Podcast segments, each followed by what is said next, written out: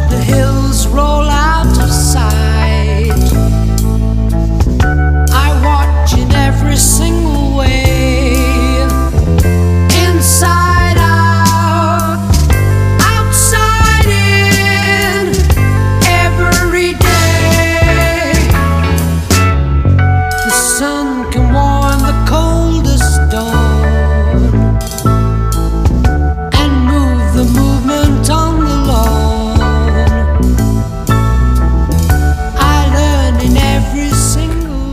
cosa succede oggi a Buffalo Bill direte voi? Ma che cosa fa? Che cosa fa Jonathan Giustini? Perché sono le 15 e 008 non entra, non entra in onda? Eh va bene perché, perché è andata così, però recuperiamo subito cari amici e amiche di Radio Elettrica con questa prima ospite che, che arriva a trovarci oggi eh, Lisa, Lisa, Ginsburg, che presenta un libro molto molto bello, devo dire, su Jean Moreau, il mito di Jean Moreau, questa attrice francese straordinaria che è stata un'icona in realtà da tanti punti di vista e che ha lasciato dei segni assolutamente inenarrabili. Un libro che tra l'altro è stato presentato a più liberi libri, questa manifestazione che è ancora in corso alla Nuvola e che abbiamo visitato, abbiamo visitato soprattutto perché incuriositi da un incontro con il grande Tano D'Amico, questo fotografo straordinario, questo testimone, devo dire, del Novecento, che presto avremo occasione di avere ospite, voglio dedicare a Tano un'intera, un'intera puntata. Poi tenetevi forte perché alle 15.30, 15.35, nel primo minuto bene, arriva Paolo Tofani, ovvero sia Area, no? chitarra degli Area, con i suoi viaggi lirici onirici nella chitarra, grande personaggio, grande protagonista. E poi Petra Magoni insieme a Ilaria Fantin, nuovo disco All of Us, una sorta di rilettura di canzoni a modo loro. E poi non siamo ancora soddisfatti, non siamo ancora soddisfatti, vogliamo fare di più, vogliamo regalare ancora di più. E allora arriva anche Antonio Mistretta con la musica perduta, un romanzo sulla scia di Rossini alla ricerca delle partiture perdute di Rossini e chiuderemo con la Tropicalia di Mario Venuti. Ci sarà anche Mario. Bene, quindi veramente oggi possiamo dire che a non so rispondere non manca veramente nessuno, manca solo il conduttore, manca solo il conduttore che non sa mai rispondere e per riuscire in qualche modo a rispondere se ne va in India, se ne va in India con Moreau quando le cantava così, India Song.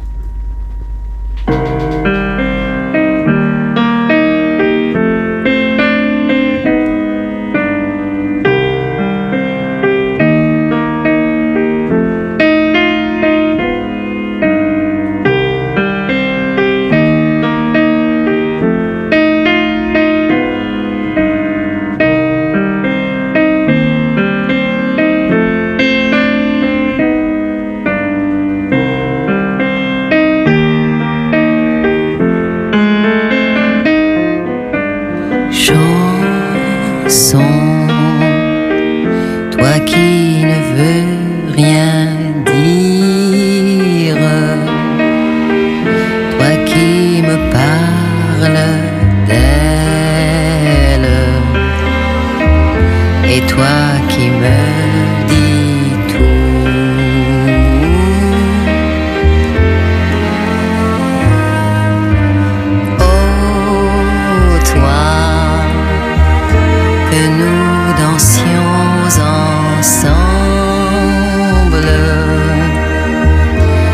qui me parle.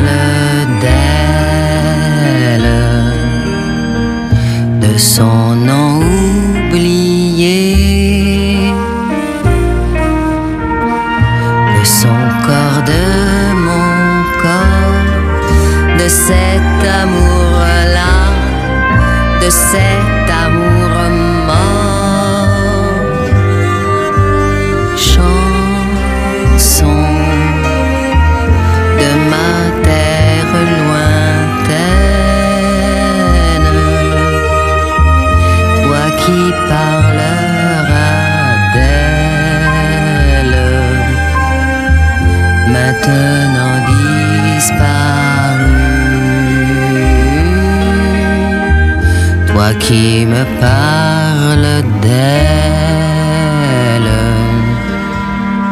de son corps effacé,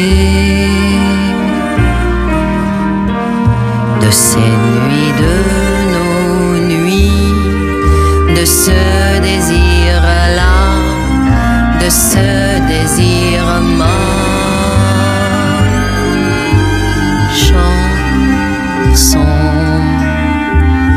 Toi qui ne veux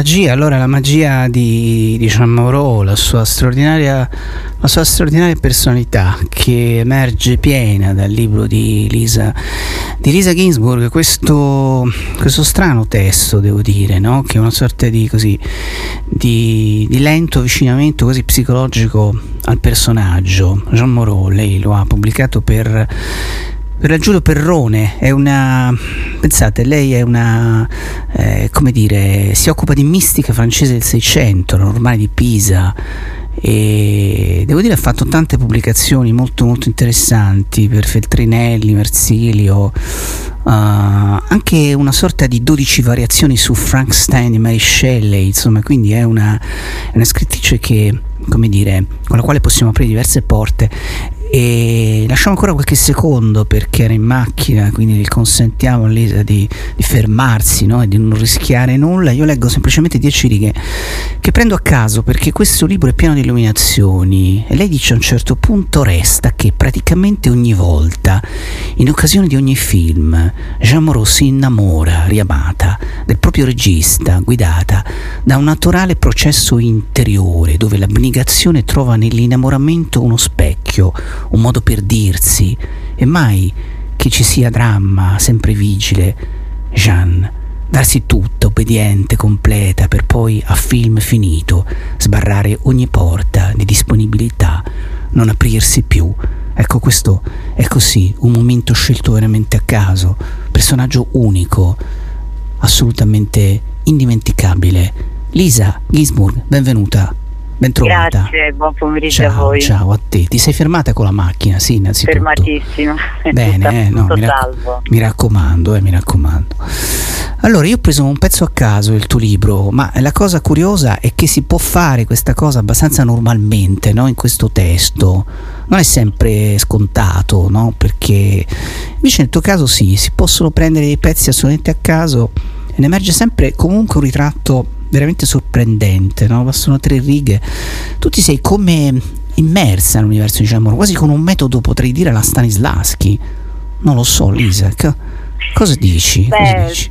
mi fa piacere quello che dici, che aprendo a caso trovi sempre um, di, di poter cominciare un po' da zero con questo ritratto di Jean Moreau, perché in effetti per me è un buon segno, nel senso che ho cercato di spiegare questa mia folle passione per questa attrice e questa donna ogni volta ricominciando da capo e soprattutto approcciando la mia ammirazione da tanti punti di vista, quindi forse si può dire che è un libro sfaccettato, ma ero molto aiutata dal criterio che guida questa collana, che è una collana che si chiama Mosche d'Oro, è stata pensata da tre scrittrici ed è una collana che chiede a scrittrici, donne, di raccontare ognuna la donna che ritiene la sua guru, la sua guida.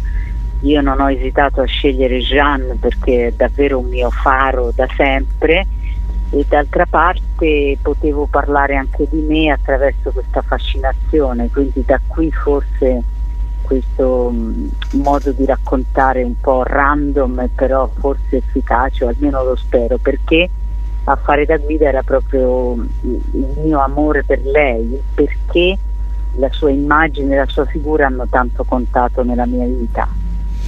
Beh, ecco, quindi diciamo lei è un po' la donna della tua vita, potrei dire così, sì. no? Potrei usare una frase, una frase forte, lei è un po' la donna della tua vita. E, beh, ovviamente Jean Moreau, uh, in effetti non tutti sanno che ha anche cantato, no? Questa è una cosa che magari non tutti proprio Beh, sicuramente i cinefil lo sanno, però insomma magari da coloro che l'hanno vista, folgorati dai film di, di Antonioni, come di lui Mal. Ecco, però questa cosa che io ho appena letto è, è veramente straordinaria, perché lei in effetti si innamora no? di tutti i registi, credo che non ce ne sia uno di cui non si sia innamorata, però poi chiude improvvisamente le porte è capace di questi improvvisi salti emozionali. Eh, tu che, che, spiegazione ti sei data eh, di questo suo carattere così, così, unico che la rendeva assolutamente, no, e la rende, la rende ancora oggi un'icona unica, intramontabile?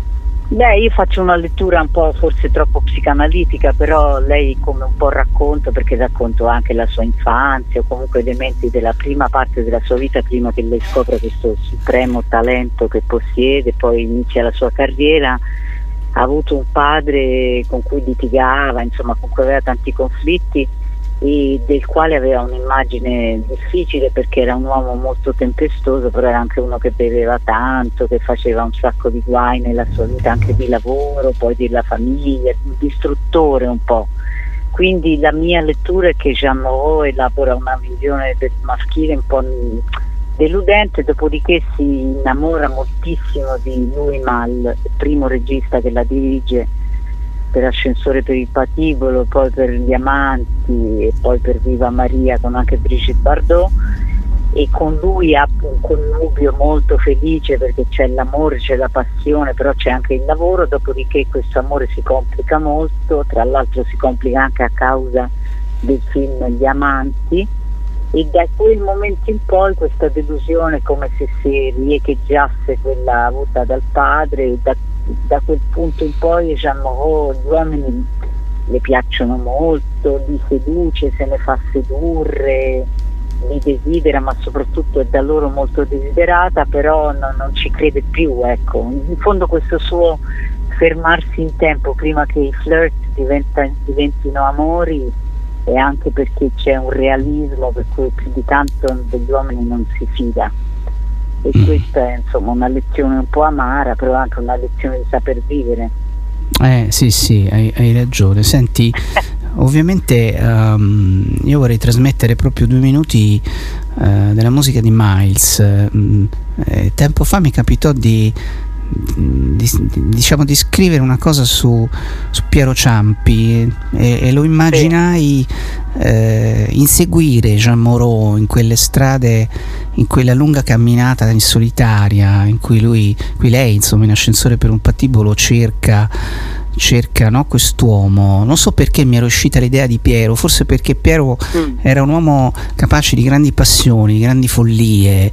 E a un certo punto però arriva la musica di Miles e non avevo mai riflettuto a lungo, ti rilancio ovviamente la palla Elisa, sul fatto che Miles improvvisò no?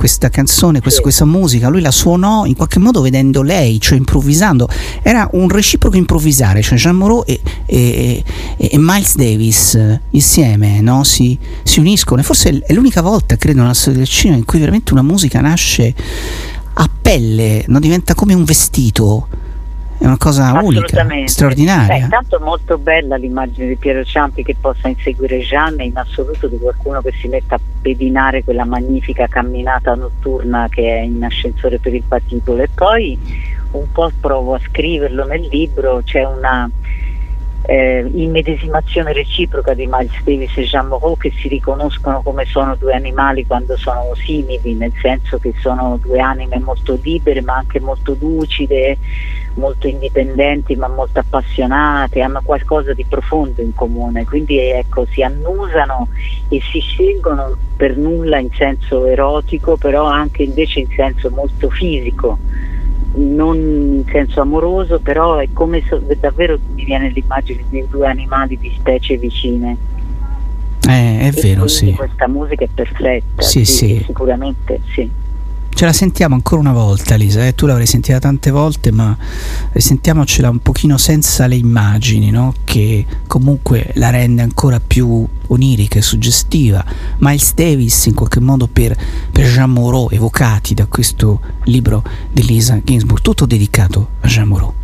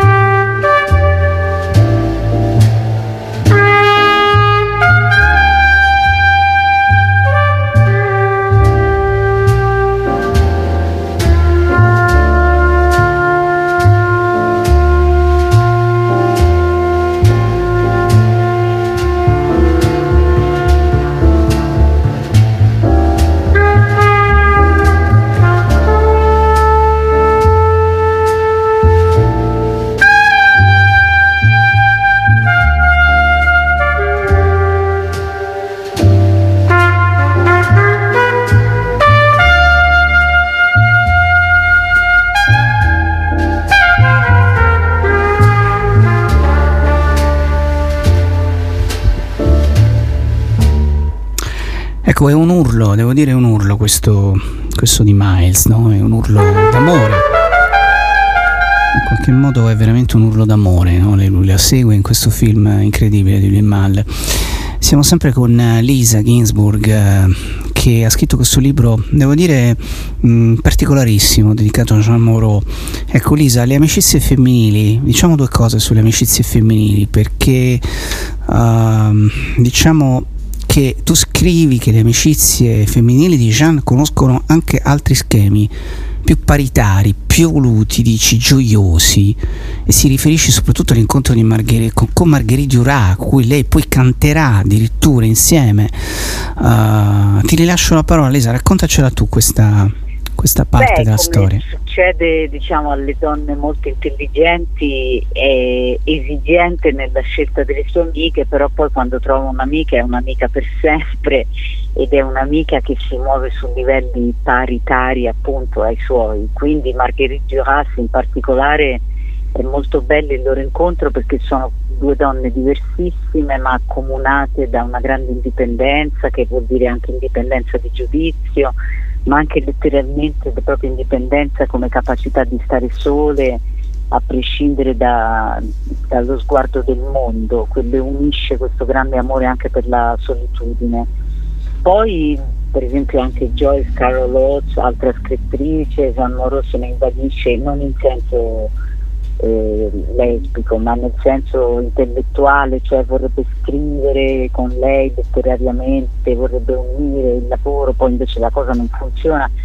poi c'è per esempio Françoise Malraux con cui lei collabora molto, che poi è anche una sceneggiatrice, tra l'altro lavorerà con Truffaut, quindi come dire sceglie donne che hanno a che fare a volte con la scrittura, di rado sono altre attrici, anche questo è un segno in fondo di intelligenza, cioè sgombrare il campo da qualsiasi rivalità ma scegliere amiche che siano donne alle quali è unita da dei valori, da delle passioni, però dove non ci sia rischio di grandi rivalità sul lavoro.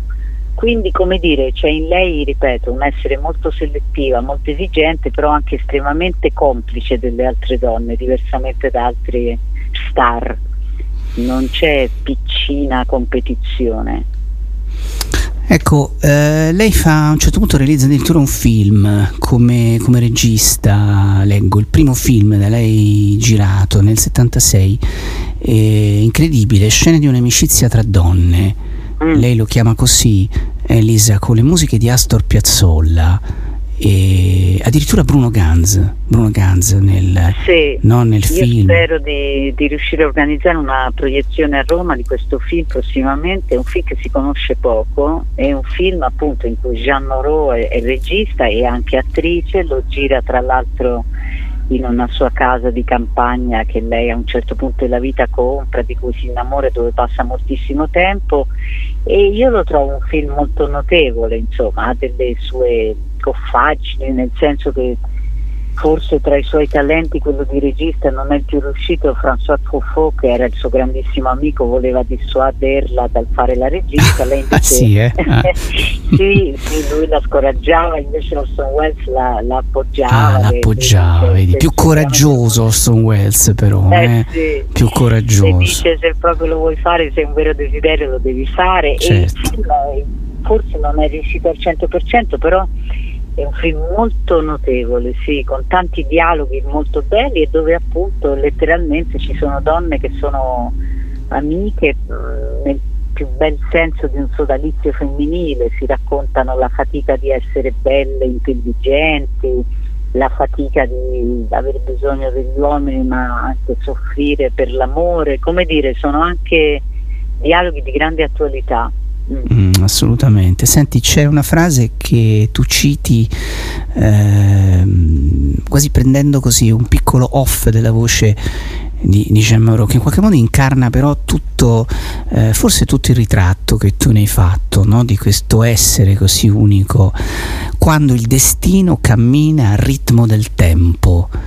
Lisa, quasi mi sembra una maledizione, però una maledizione bella, no? una maledizione bella. costruttiva. Beh, io penso che la vita di Moreau si possa leggere molto all'insegna dell'interezza, cioè qualcosa di molto intero che comprende questo tipo di, di sincronia, per cui poi i fatti sì, anch'io l'ho scritta e la penso come una, un'idea di, di bellezza, di completezza, per cui le cose vanno, magari vanno anche male, altre volte invece molto bene, ma comunque tutto è allineato con, con, la natura che è anche il tempo. Però ecco Jeanne ha costruito una vita a sua immagine e somiglianza, direi. È una donna che è riuscita a disegnare il proprio destino con grande coerenza, ma anche con grandissima fedeltà a se stessa, il che non è così né scontato né frequente. Tante vite prendono tante direzioni, si, si disperdono ecco la sua almeno ai miei occhi è molto intera e quindi fai tua un po' anche la frase di Margherita Diurà, non riesci poi a renderla libro perché la Diurà diceva che insomma lei aveva quasi quest'aura impenetrabile, eh, misteriosa. Eh, ecco tu insomma ce la, fai, ce la fai vedere, ce la fai tornare presente. Sei quindi riuscita un po' secondo te a, a proseguire nel cammino di questa frase di Marguerite Duras?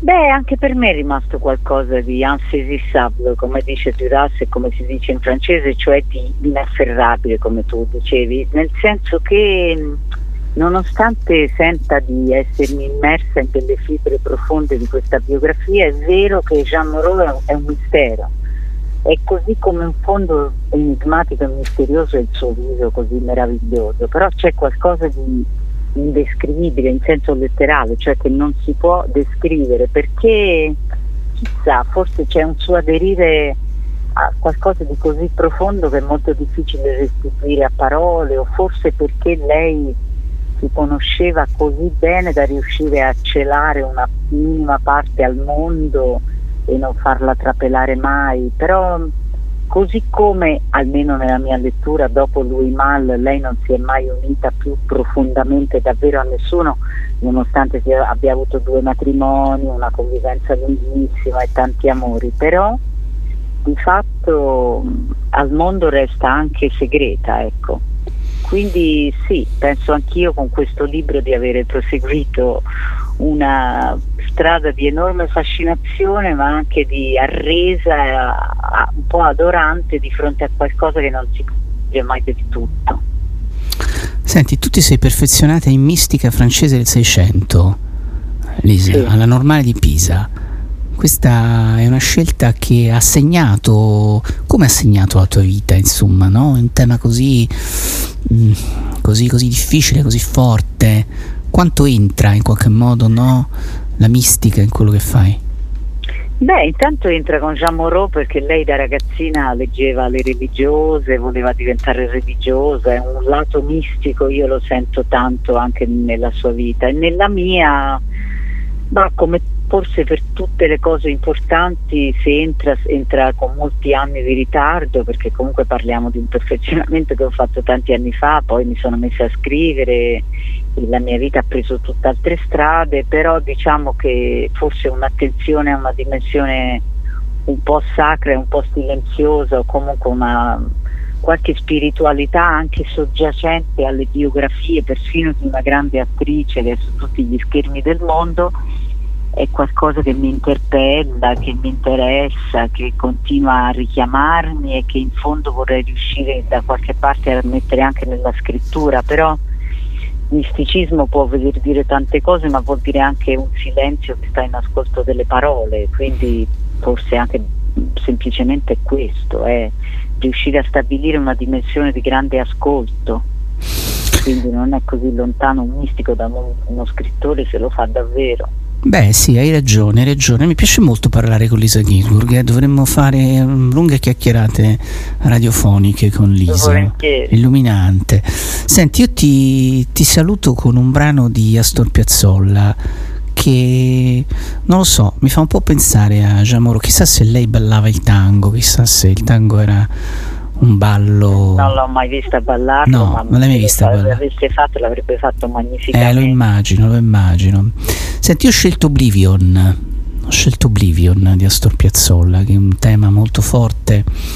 E, e quanto, un'ultima cosa ti chiedo, Lisa, quanto in qualche modo la memoria di, di Jean Moreau ehm, oggi è secondo te percepita anche da insomma no, dalle nuovissime generazioni che magari si abbeverano di, di, tante altre cose, visto quello che ormai possiamo fare con uh, le piattaforme digitali e quant'altro. La sua icona è, la senti, insomma, come dire, la senti viva, la senti presente, la, sen- la, la senti posseduta da, dai ragazzi giovanissimi? Ma non ho molti elementi per dirlo, ma mi pare di no, nel senso che è stata un'icona per moltissime donne della mia generazione, di quelle precedenti, perché comunque comunicava questa autorevolezza fatta di autonomia, era estremamente indipendente, eccetera. Per il resto i suoi film immagino che si continuano molto a vedere, d'altra parte c'è forse un, come succede alle, alle icone un eh, diventare un po' stereotipata, fissa, dopodiché ci sono anche i suoi ruoli in dei film più moderni, eh, non so, Wim Wenders, Besson, eccetera, dove però lei è più anziana, allora lì incarna un po' quel ruolo della donna anziana bellissima, che ancora seduttiva, però eh, si rischia un po' di scadere nel cliché. Eh sì. La Jean Moreau che ho provato a raccontare nel mio libro, più misteriosa e più esplosiva in termini anche quasi filosofici, secondo me sfugge a molti e sarebbe molto bello invece riproporla e ritrasmetterla. Mm, hai ragione, hai ragione assolutamente, infatti deve essere dovrebbe essere come dire un po' ripresa. Bene, io, io ringrazio molto Lisa Gisberg, ti faccio tanti auguri per, questo tuo, per questa tua avventura, molto bella devo dire questa collana, una collana in un certo senso quasi sperimentale, però molto interessante, una collana gestita da scrittrici per le donne, una cosa molto molto interessante. Oblivion, allora in qualche modo dai, te la Grazie. dedico, te la dedico Lisa e la, Grazie mille. la dedichiamo a Jeanne. Ciao, un bacio. Ciao. Ciao.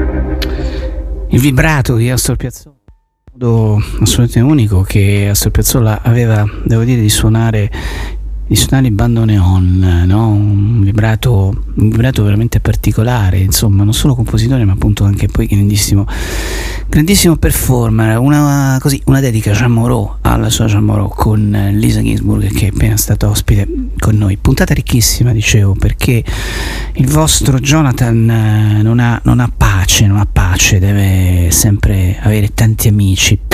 L'introduzione di questo brano in qualche modo eh, di chitarra è di un signore che si chiama Paolo Tofani e lui da sempre è stato ed è un musicista aperto alla ricerca, alla sperimentazione, alla chitarra elettronica e insegue lo spirito no? in qualche modo con i suoi gruppi, prima i califfi, i samurai e poi gli aria e poi, e poi la conversione, la musica indiana, eh, insomma il suo è un profilo assolutamente riconoscibile, unico. Indicazioni volume 2 è ovviamente il seguito di un disco che si chiamava semplicemente Indicazioni. La chitarra di Paolo in questo brano così unico che ci andiamo a risentire almeno per un frammento insieme. Salam. بالسلام حطيت ورود الحب قدامك. بالسلام بالسلام مسحت بحور الدم علشانك. سيب الغضب سيب الألم سيب السلاح سيب السلاح وتعالى تعالى نعيش. تعالى نعيش يا حبيبي ويكون غطانا سلام. عايزك تغني يا عيني ويكون غناك بالسلام. سمع العالم يا قلبي وقول سيبوا الغضب سيبوا الألم سيبوا السلاح وتعالوا نعيش تعالوا نعيش في سلام. مصرية. col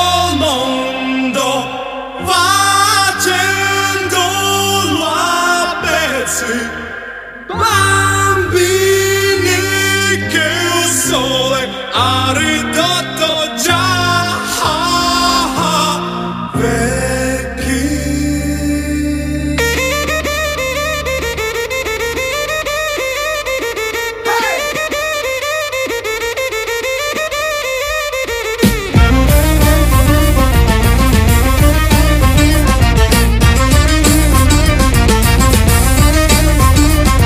Non è colpa mia se la tua realtà mi costringe a fare guerra all'omertà. Forse un dì sapremo quello che vuol dire affogare il sangue con l'umanità.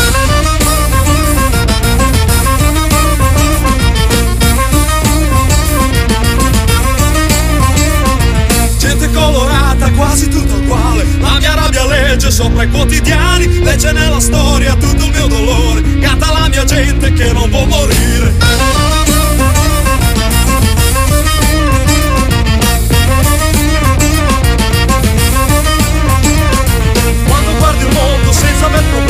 Cerca nelle cose l'essenzialità. Non è colpa mia se la tua realtà ti costringe a fare quella umanità.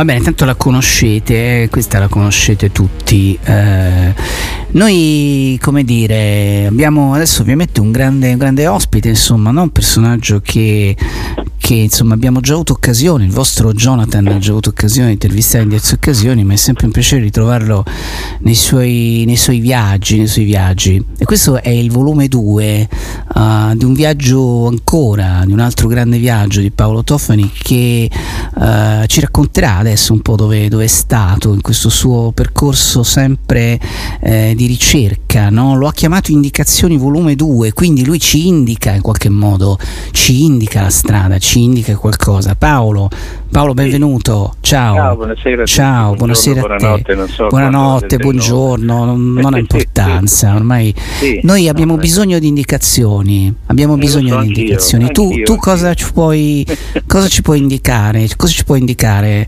Ah, di Eh, vivere bene, di stare Mm. tranquilli, sereni e rispettare la vita e non uccidere nessuno e così arrivi alla fine che sei felice e rendi gli altri felici. Tutto qui, è Mm. molto semplice. eh, beh, insomma, eh, sembra, sembra facile, sembra facile a te è che è facile. eh? facilissimo, è facilissimo. Mm. Basta avere un po' di coraggio, insomma, perché è come andare un po' controcorrente adesso, perché il mondo è pieno di discordia e ipocrisia, no? per questa è l'energia dominante che, che vi viaggiano nell'etere adesso, però con un po' di tranquillità e un po' di coraggio si può andare controcorrente e rimanere in equilibrio. L'importante è rimanere in equilibrio, no? quindi perché sai, uno può essere contento quando tutto va bene e poi diventa disperato quando tutto va male. L'equilibrio vuol dire rimanere sempre in mezzo e non eccitarti troppo, anche se è meraviglioso quando le cose vanno bene, e non andare a, soffrire troppo quando le cose, perché questo è il mondo duale, è fatto così, no? È tutto diverso, ci sono gli opposti di tutto, quindi noi dobbiamo cercare di mantenere l'equilibrio. L'equilibrio. allora, Bene, bene, io ti prendo la lettera e, e questa Vai, cosa la, la dirò anche al mio fisioterapista, dico ri- ridammi, ridammi l'equilibrio che l'ho perso.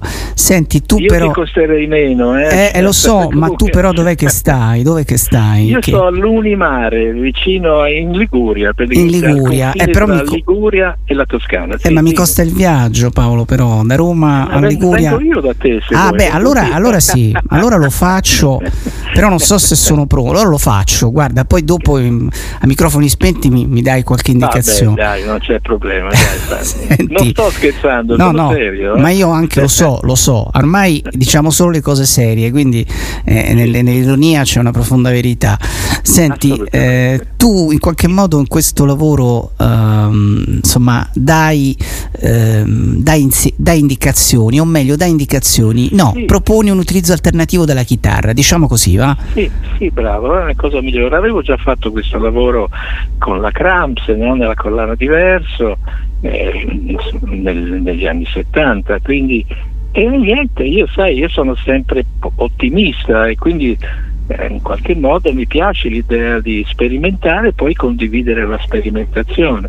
Quel lavoro lì degli anni 70 era molto tecnico perché avevo questo Serge Cerapnin che avevo appena eh, acquistato grazie all'intervento di Cage e quindi tutto è arrivato, la chitarra passava attraverso questa cosa ed era veramente molto complicato perché a meno che tu non avessi avuto quel tipo di marchingegno non potevi trovare quei suoni. Invece questo lavoro, eh, siccome tutto è semplificato, io non ho più il Sergio, non mi porto più indietro tutti questi baracconi, è un lavoro molto più semplice che ho fatto con la mia Shama Tricanta, che è una- uno dei due strumenti che ho inventato io, una- uno strumento non acustico, piatto, però pieno di gadget incredibili, dalle MIDI, eccetera, eccetera, che mi permette di andare ad esplorare le, le- le zone alte, della- de- le frequenze alte, le risonanze, eccetera, senza incorrere in feedback, ogni tanto anche quelli vanno bene. Sì. E quindi, e quindi questo è un lavoro fatto con la chitarra, cioè perché la tricantabina,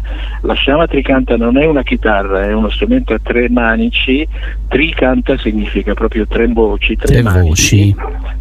Tre quindi voci. Ci sono, ci sono diverse situazioni, l'arpa, un manico è un'arpa da 20 corde, il manico centrale sono 7 corde e il, il manico basso sono coppie di corde tipo buzuki e anche tre corde senza tasti, quindi per fare quelle scivolate, sai, per andare a, a trovare delle dimensioni melodiche che sono impossibili da suonare con gli strumenti con i tasti. Mm, sembra facile, eh, Paolo, quello che dici sembra proprio una cazzata. Eh, dici, sai, io mi metto a suonare eh, su tre manici diversi, tu lo dici così, no? In maniera. eh, ma come si chiama lo strumento? Ripetimelo ancora una volta. Shama, shama, Shama, che in shama. sanscrito significa scura, Sì. nera, Sì. Tricanta, tricanta, che vuol dire eh, tre voci. Mm. Shama, perché Shama? Perché ho, ho trovato un amico di Cremona, sai quelli che lì a Cremona tutti fanno violini, fanno Sì, viole. sì, certo, la terra. E- e- un giorno gli è arrivata una telefonata e dice che hanno trovato in Bosnia un legno, eh, una quercia nera, quindi se lo voleva lui se l'è fatto portare e mi ha regalato dei pezzetti e con la- l'analisi del carbonio è risultato un legno di 8000 anni. Incredibile. Una quercia nera, incredibile. Una quercia nera che era sepolta in un vecchio letto di un fiume, no? Bellissimo. Eh, E tu hai quindi lui mi ha pensato regalato- che poteva Eh. essere la tua voce, la tua voce, no? L'hai- l'hai- Non lo so, io ho- lui mi ha regalato questi pezzi e quindi anche il manico della sciama tricanta, a parte che è bellissimo, ma anche a vedersi, ma eh, l'ha fatto non di solito ebano, ma con questo legno che risuona benissimo. cioè. Quindi no, è uno strumento affascinante, eh, molto completo e molto complesso, però io sono talvolta anche un po' violento nella musica, no? E quindi mi piaceva perché io il primo strumento era la tricantavina, che Sì. è uno strumento invece sempre con tre manici, però fatta per suonare all'inizio quando sono diventato devoto a Hare Krishna c'erano molti mantra e poi ho cominciato a lavorare sui, sui raga e quindi quello strumento lì con lo juari, cioè sai con quel suono, con le corde che ti risuonano tipo il sitar, no? È fantastico. E invece questa, quindi era tutto un altro lavoro, lì c'era eh, Krishna Prema Das, che sarei sempre io, e dall'altra parte c'è Paolo Tofani Sì. con la sciama tricanta. Quindi dovevo in qualche modo sfociare in uno, str- in uno strumento che potesse anche regalarmi quella- quel tipo di eh, suono che mi piaceva spingendo al massimo lo strumento. Assolutamente, beh insomma parlare con Paolo ovviamente è una lezione no, di musica e allora lo tengo ancora qualche minuto, poi in conclusione ci sentiamo un, un brano integrale perché sono delle vere e proprie suite che durano 10 minuti, quindi non deviare, eh? no, Ecco. cielo. No, assolutamente, però evito di interrompere adesso la nostra chiacchierata, eh, come dire, Vai. no, eh, perché andiamo avanti così. Io ti voglio chiedere un'altra cosa, caro Paolo, eh, perché tu forse ce la puoi spiegare, no? È un concetto importante, è un qualcosa di difficile da spiegare adesso così in pochi minuti, ma eh, possiamo parlare di musica spontanea, no? Sì, Eh, bellissimo. ecco, la musica è l'unico spon- modo, Ecco, la musica modo spon- per fare musica. Ecco, quindi tu dici l'unico modo per fare musica. La musica spontanea è un tema, un tema molto importante, è un Certo, tema molto certo. importante. Ehm, Certo. Come possiamo, dove si può trovare la musica spontanea? Ecco, facciamo un po', proviamo un po' a... Io ho fatto un lavoro con Alvin Cura, non so se tu lo conosci, che sta a Roma. Sì, ci arrivo, qua ci grande arrivo. amico, eh, cioè la musica spontanea rispetto alla musica improvvisata eh, significa che tu parti dal vuoto, no? capisci? Allora chi suona, se sei da solo, vabbè, ti, ti contieni e rimani in equilibrio, quindi cominci a creare delle situazioni che poi tu riempi no, in accordo a quello che hai fatto prima, senza però strutture predisposte, eccetera. Se invece siete in due o tre, in questo lavoro che ho fatto con Alvin Cura, eravamo in tre, è molto delicato, ci sono due aspetti importantissimi per fare la musica spontanea, la capacità di ascoltare ma molto raffinata e molto delicata, uno, e la seconda è una grandissima umiltà. Se tu sei umile e riesci ad ascoltare, allora l'intreccio eh, viene fuori come un miracolo, è un- una roba incredibile perché tu parti dal niente, cominci a sentire, poi tu intervieni, eh, lui ascolta e quindi io ascolto e quindi le cose si accavallano, però non c'è, non- nella musica improvvisata invece c'è una struttura sotto, melodica, armonica, ritmica, no? Cioè come il jazz, eccetera. Qui no, qui non c'è niente, tu sei completamente libero di partire e di andare dove vuoi. E l'altro insieme ti viene insieme a te e comincia a, a far tessere questa incredibile eh, dimensione sonora che dal momento che è finita è morta. no? Cioè, è bellissima sta cosa. Cioè, se l'hai registrata ce l'hai, infatti io l'ho registrata lì. Altrimenti la musica spontanea nasce cresce e muore, proprio come la vita dell'uomo e tutti gli esseri viventi.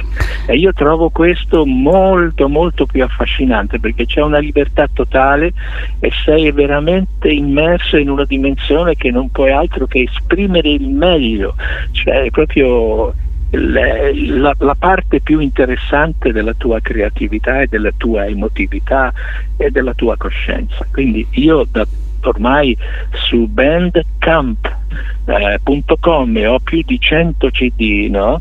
eh, che ho fatto in questi anni e lì la maggior parte, specialmente a partire dagli ultimi 5-6 anni, è tutto fatto con questo sistema. Non certo, esiste musica spontanea, esatto, esatto. Senti Paolo, eh, siamo sempre con, con Paolo Tofani, no? il grande Paolo Tofani oggi con me al telefono, purtroppo al telefono, no? perché Paolo lo vorrei bene, qui, dai, lo vorrei toccare, avercelo ti proprio vengo davanti. a trovare, ti eh. vengo- tu sei a Roma, Eh, no? io sono a? Roma, sì, Eh, sì, no, io sono ti- a Roma. cioè, cioè, io sono diventato amico di questo Aventino Music, non so Sì. se li conosci. No, aiutami, Eh, Aventino Claudio Music. Scozzafava Sì. e lui sta, è lui che ha fatto, ha fatto sì che questo Indicazioni 2 uscisse, no? quindi è lui che ha organizzato tutto. Quindi prima o poi verrò a trovarlo. Eh, allora lui è già dobbiamo. venuto a trovarmi e quando vengo giù ti chiamo. Eh sì, e- sì, Dobbi- dobbiamo, senti, però ti, ti chiedo una cosa, no? nel, nel mondo Dimmelo. della musica si sente molto parlare di, di improvvisazione, no? tutti dicono io improvviso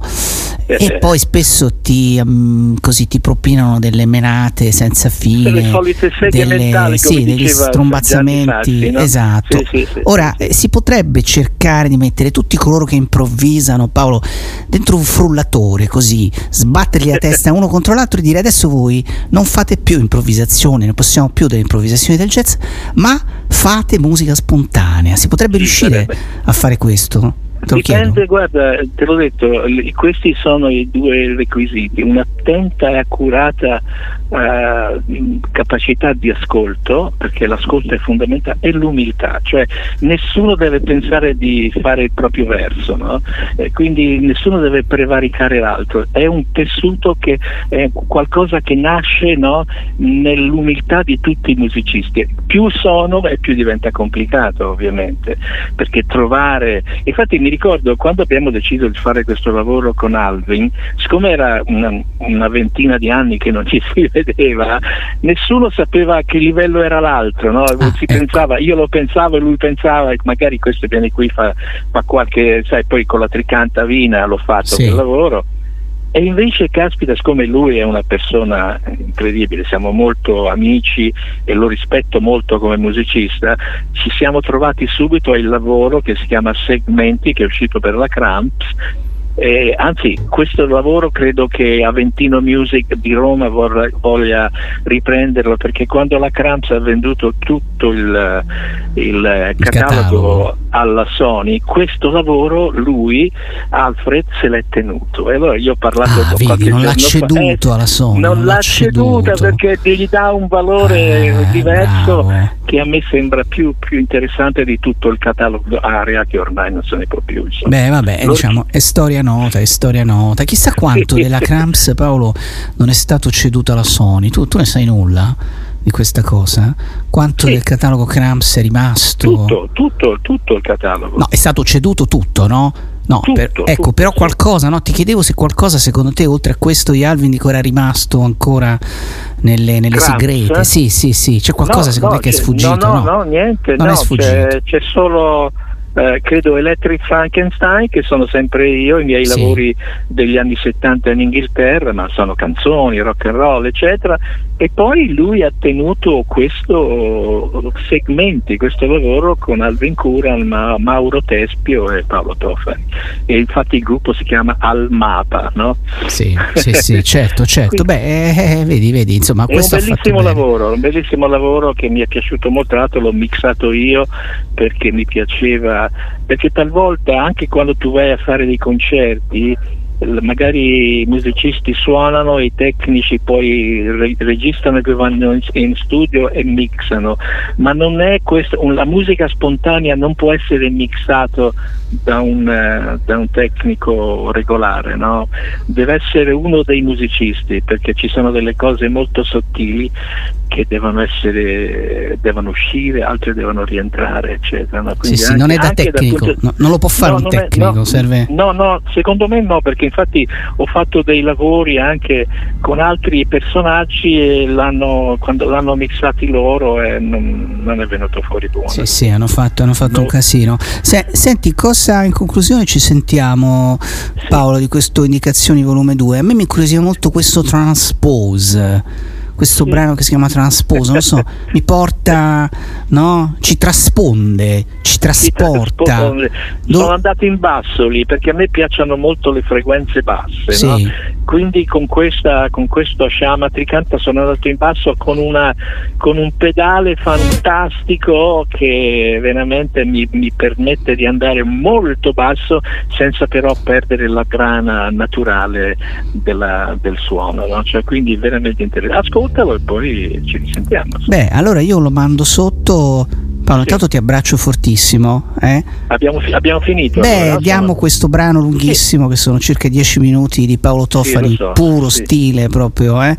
Eh, e, però insomma devo tornare a parlarti perché dobbiamo fare, magari no. sarebbe vero fare qualche piccolo, non lo so, dico qualche piccolo intervento, seminario sulla musica spontanea che secondo me Potrebbe è un tema... E eh, ti va ogni tanto di... Vivo, certo, eh, dal vivo, vivo lo so, lo so, hai certo. ragione, dobbiamo organizzarci. Beh, intanto comunque questo lo ricordo, è un disco molto molto interessante, proprio questo Indicazioni volume 2, che è il viaggio di Paolo Tofani nel mondo della musica spontanea.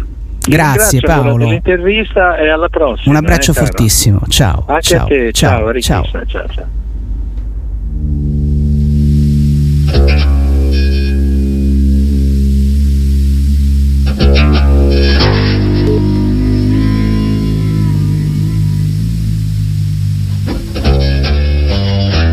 Thank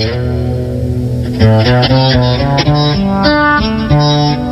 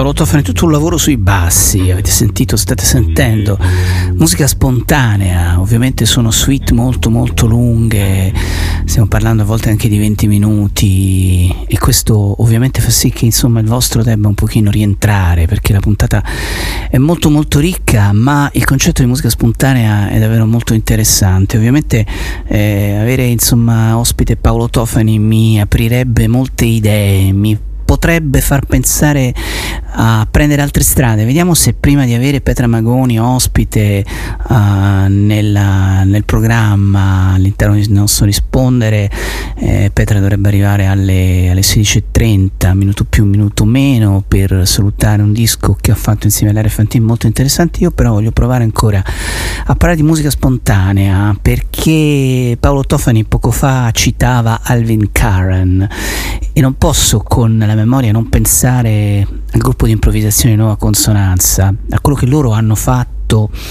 quando Alvin incontra Franco Evangelisti e mm, siamo negli anni 60, un momento incredibile della, della, cultura italiana, dell'arte italiana. Lui resta a Roma, lui che veniva da una famiglia ebrea uh, di Providence, uh, da Rhode Island, no? decide di restare a Roma e finisce anche al Folk Studio in certi momenti, però incontra Giuseppe Chiari, incontra Giuseppe Chiari, questo, questo pittore, compositore italiano, una delle figure più interessanti, le cosiddette spericolatezze sonore, eh, il Neodada, Giacinto Scelsi, insomma uno dei più importanti compositori italiani e questa avventura lo porta al BIS 72 vi ricordate il BIS 72 quel luogo straordinario di cultura di sperimentazione della scena romana? È stato il momento forse più fervido più, più ricco dove sono uscite tante tante cose Carmelo Bene, tanto per dirne una, veniva no? dal, in qualche modo dal, dal B72 e lui allora inizia a collaborare con Julian Beck, con Judith Malina, con Robert Wilson, con Namjoon Pike eh? e, poi, e poi continua in questo suo viaggio. Nel 74 pubblica un disco, un disco unico, straordinario, queste canti, questi canti e vedute del giardino magnetico, Songs and Views from the Magnetic Garden. Ecco, siamo, siamo in un altro universo, io voglio, voglio omaggiarlo velocemente, ce lo sentiamo, sono lungo e sweet chiudiamo gli occhi, musica spontanea, per andare un pochino a recuperare quelle che sono delle metodologie artistiche di grande importanza. Coloro che improvvisano dovrebbero ricordarsi che esiste la musica spontanea e che viene prima di loro e l'improvvisazione renderla un pochino più spontanea.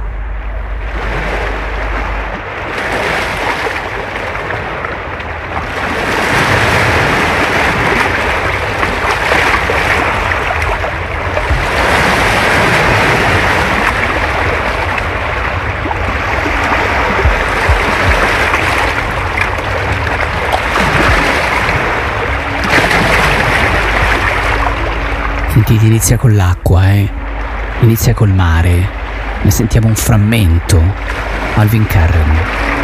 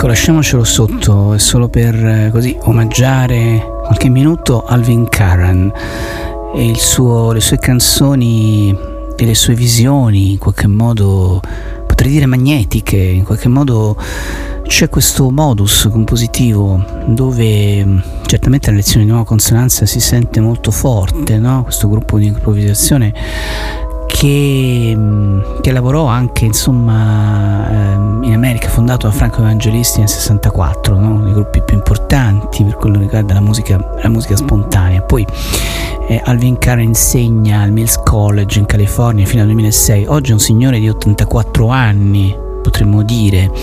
Devo dire uno dei grandi padri eh, della, musica, della musica contemporanea, personaggi che insomma tu li incontri rischi veramente di non avere il respiro per poterli per poterli inseguire.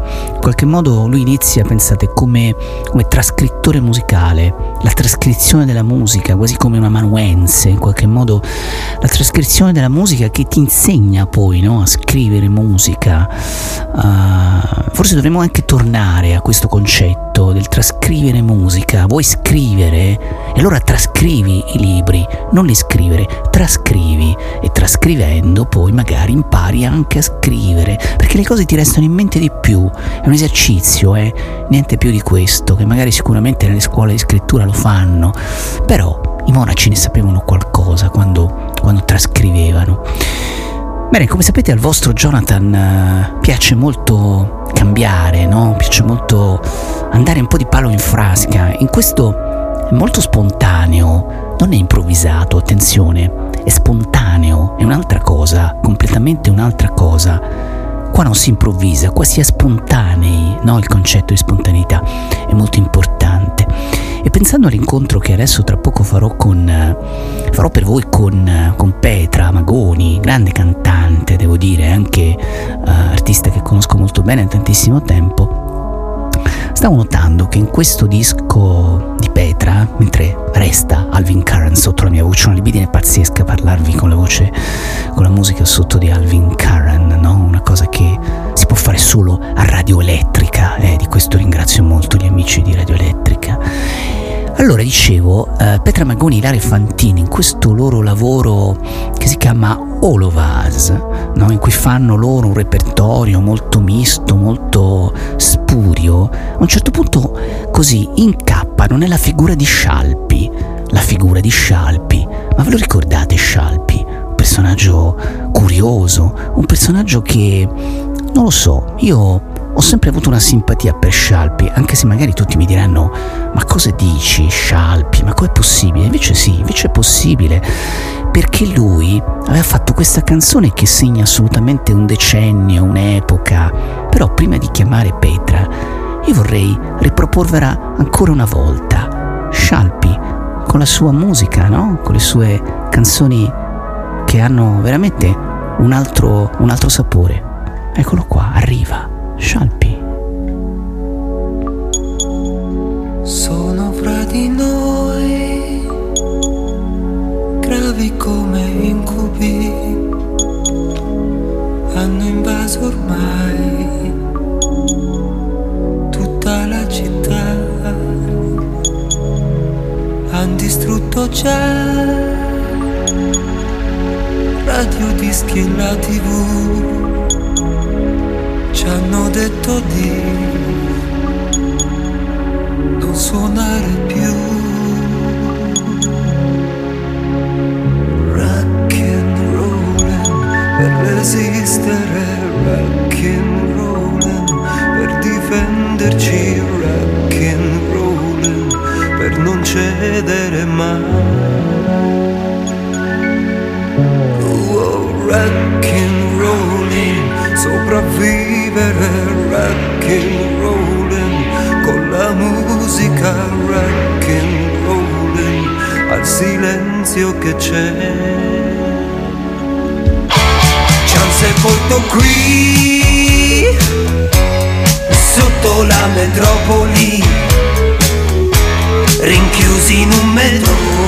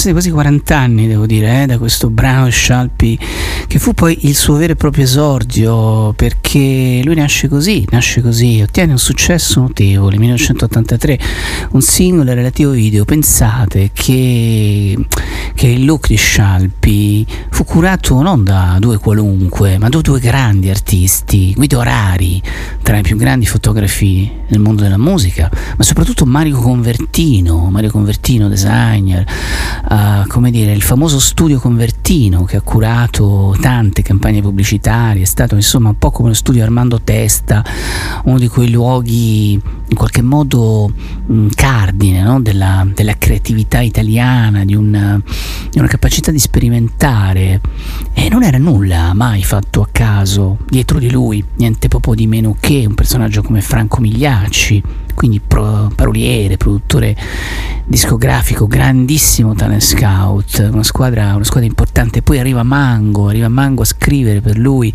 i primi brani, scrive Mango, grandissimo autore, eh, straordinario Mango. L'ho conosciuto bene Mango, devo dirvi, ma questo potrebbe far parte di un'altra storia, no? di, un altro, di un altro racconto. E, insomma, una voce, una voce unica. Ogni tanto lo trasmetto Mango, devo dire con una grande, con una grande nostalgia dentro, dentro le, mie, le mie parole. Ebbene, cambiamo, cambiamo, pagina, ma in realtà non troppo, perché nel chiamare adesso Petra Magoni uh, voglio, voglio, farvi ascoltare un brano di questo disco che Petra ha fatto insieme a Ilaria, a Ilaria Fantin, un disco, un disco coraggioso, perché fondamentalmente sono tutte cover, pensate, da, da Scialpi a Domenico, a Domenico Modugno, una sorta di duo jazz, potremmo dire, dove insomma Petra si, si mescola uh, alla, alla, alla, musica suonata da, suonata da Ilaria. E, e, insomma tirano fuori una sorta di musica nuda potrei dire tutto quanto, tutto quanto il femminile. E, e, questo è un disco che, che così esce proprio in, in questi giorni e, e, che ce lo sentiamo ce lo sentiamo per parlarne appunto con Petra. Voglio farvi ascoltare la traccia che loro hanno fatto rileggendo in qualche modo un grande brano di, di Fabrizio De André, di Faber, tratte appunto da Anime Salve, il suo ultimo lavoro, ho visto Nina volare.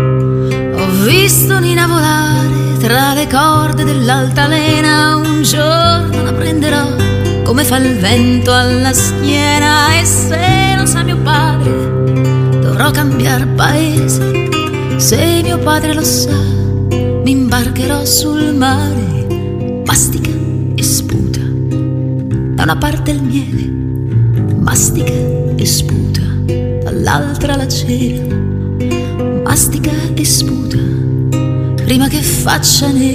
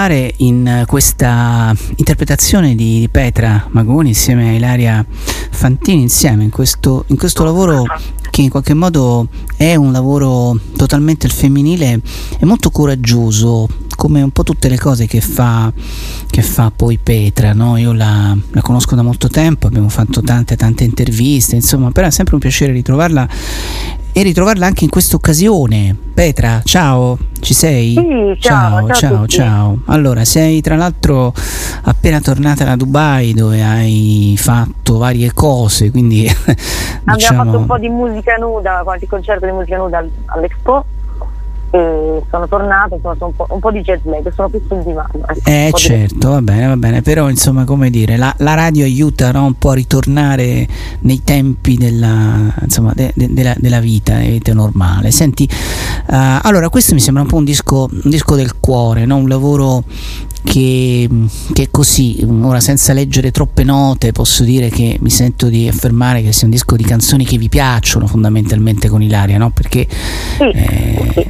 Ecco, è una scelta veramente... Vai, vai, È un, po come, è un po' come con musica nuda, diciamo, suoniamo quello che, che ci piace. Con Ilaria, siamo conosciute un po' di anni fa, mi scrisse una mail a cui ho risposto dopo nove mesi perché me l'ero dimenticata.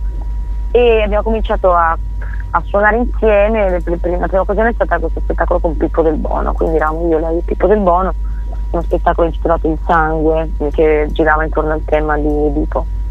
E poi abbiamo fatto uno spettacolo nostro, io e lei, con anche dei testi ehm, dedicati alle, alle, nuvole, quindi alla mutevolezza fondamentalmente, all'immaginazione, alla creatività, no? che si possano ispirare le nuvole nelle loro forme, colori. E, quindi poi abbiamo fatto questo disco che in realtà ha un'origine, insomma, è stato registrato due anni fa, in realtà poi per cause varie che possiamo immaginare tutti ha avuto un'uscita un po' travagliata, quindi è uscito adesso. E diciamo che in questo disco abbiamo raccolto appunto un po' di canzoni sia che erano nel, nello spettacolo delle nuvole, sia che nello spettacolo tipo del bono e anche altre cose che ci piacevano. Quindi è una specie di fotografia un po' di quello che abbiamo fatto e di quello che vorremmo fare. Bene, bene, beh, tra l'altro, ecco, adesso stavo leggendo che voi l'avete anche, l'avete anche portato in Ecuador, no? Se non sbaglio.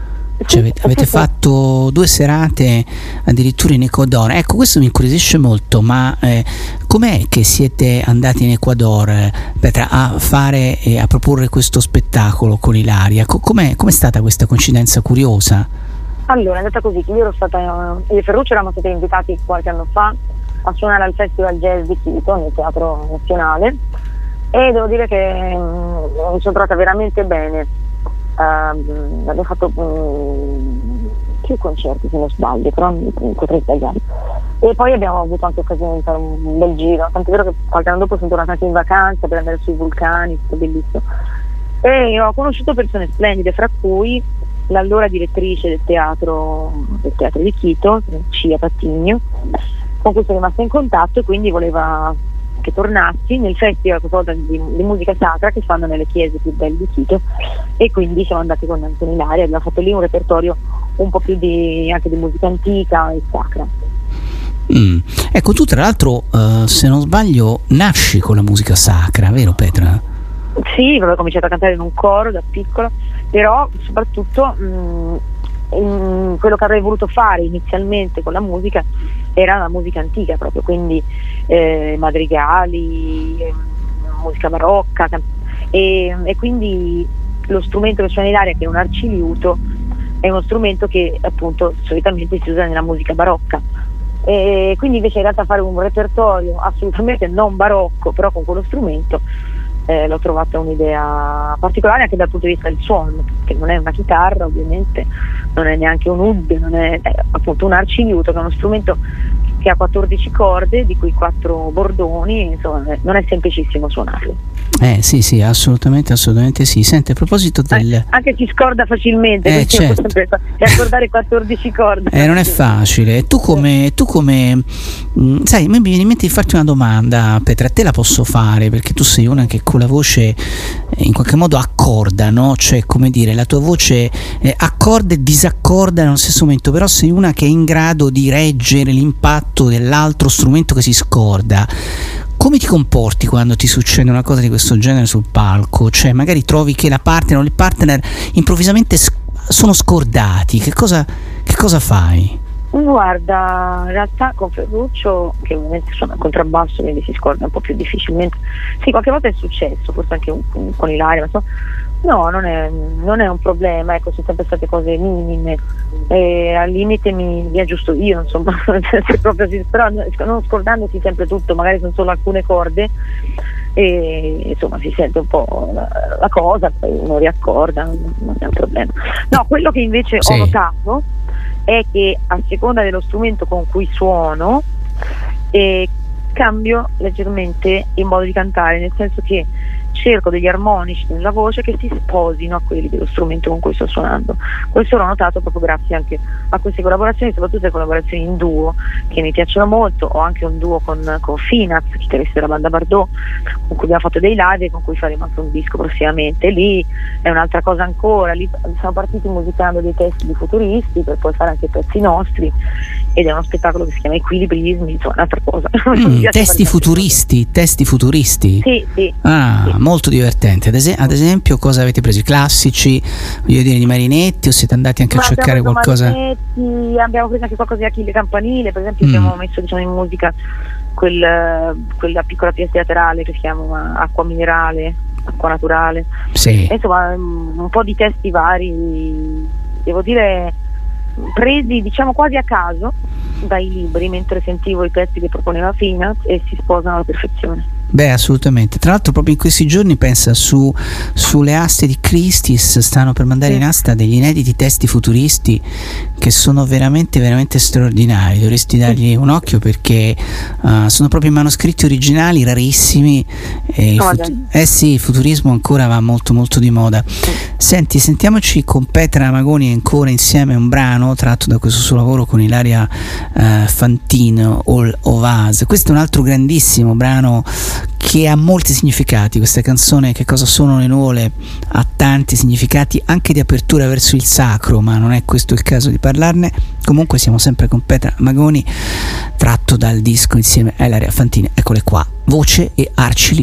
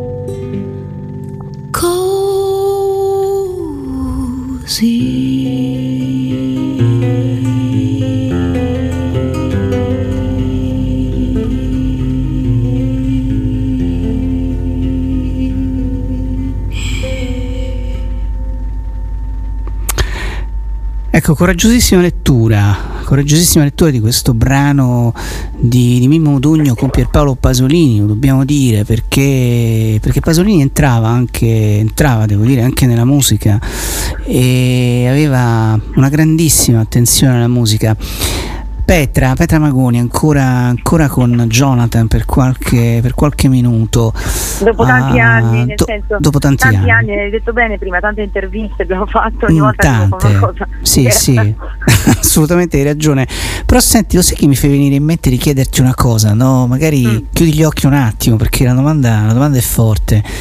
Mm. Cosa avrebbe pensato secondo te Pasolini, Pierpaolo, ascoltandoti con, eh, con Ilaria, ascoltando Petra e Ilaria davanti a Pierpaolo? È un concerto per lui, per la sua per i suoi occhi, Penso Petra. che apprezzato perché comunque insomma appunto è un progetto, cioè una versione diversa ma molto rispettosa ovviamente dell'originale e penso che si capisca il senso comunque che quello che poi cerco di fare sempre eh, quando canto, no? far capire le parole, far capire il messaggio che arriva, quindi essendo lui anche soprattutto appunto uno scrittore, un pensatore, penso che eh, non sia di poco conto far arrivare il messaggio delle sue parole. Eh sì, sì, assolutamente, assolutamente. Senti, la, io ho notato che nel corso del tempo, ehm, sì, da una parte, insomma, il fatto che tu sei molto aperta no, alla, alla ricerca, alla sperimentazione, cioè ti piace, non ti, non ti sei chiusa no, in una formula. eh, il progetto con Ferruccio che va molto bene da tantissimi anni, però tu sei molto molto aperta. Ecco, vedi, la storia con Ilaria proprio la- lo dimostra, no? Ilaria ti ha scritto, tu hai ascoltato, hai detto sì in ritardo, però poi alla fine l'hai fatto, no? E Sì. questo è il punto poi cardine.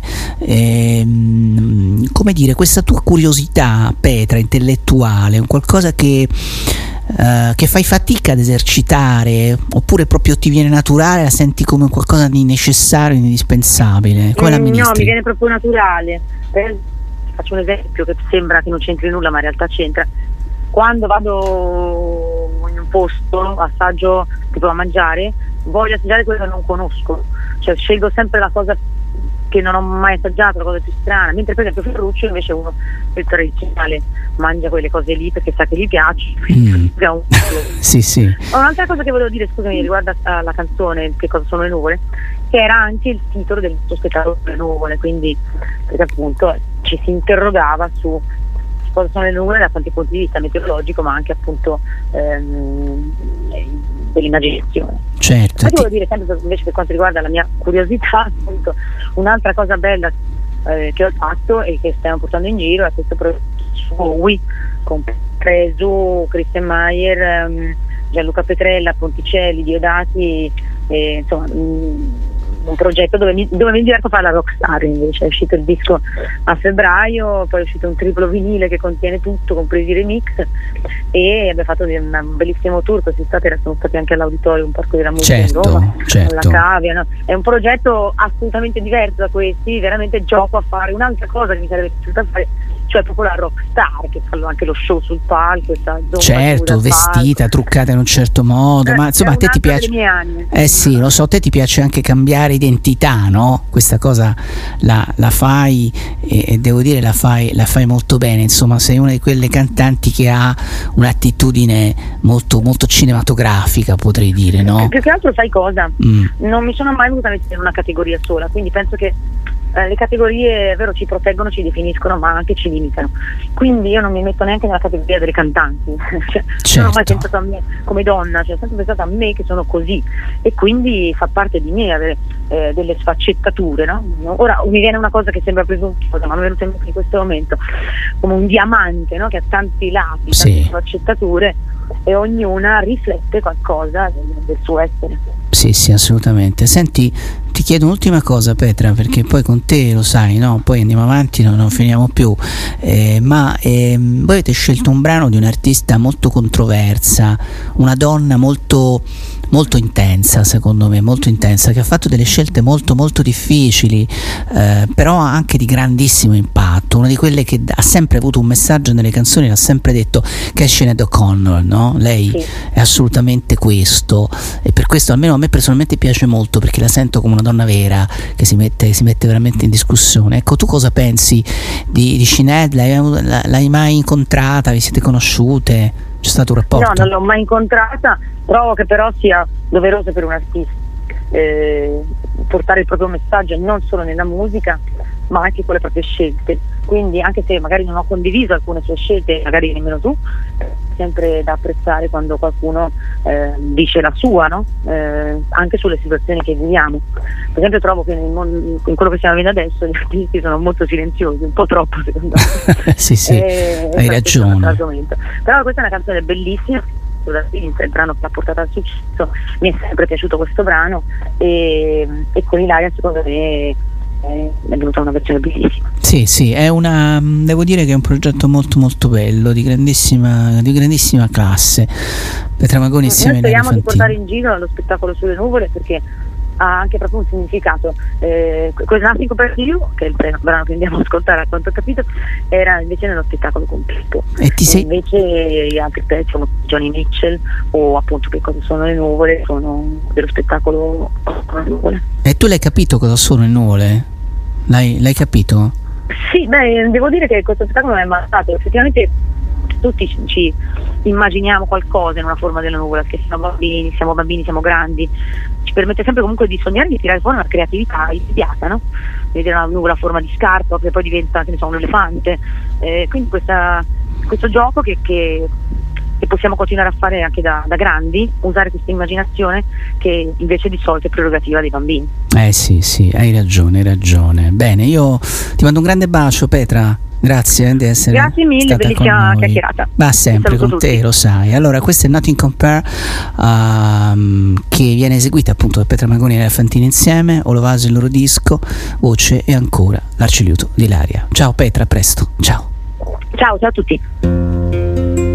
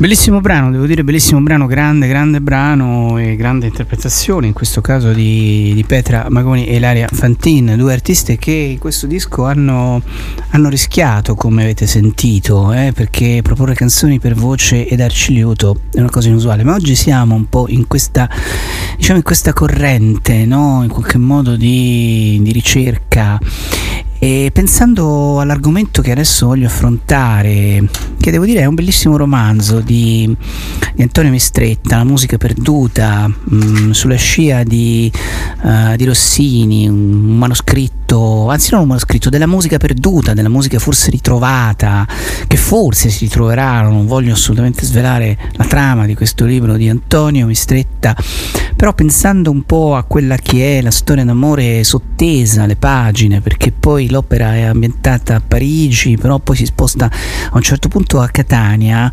uh, mi viene in mente questo personaggio di Musa che insomma ispira tante cose ancora oggi. Prima abbiamo parlato di Jean Moreau, però prima di Jean Moreau c'era stata un'altra grande musa che a un certo punto in quel film prende la chitarra, si mette su quella finestrella e lui la guarda, eh, lui la guarda, lo scrittore, e perdutamente si innamora.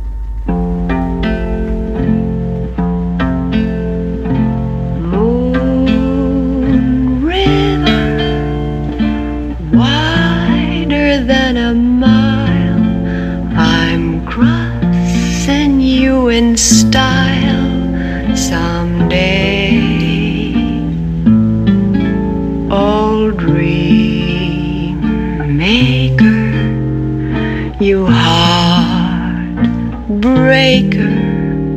wherever you're going, I'm going your way.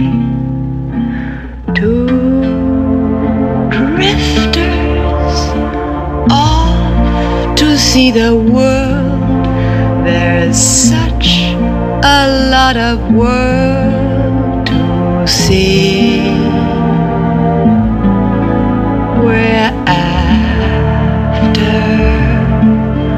the same. Rainbows end waiting round the bend. My huckleberry friend. Oh, river.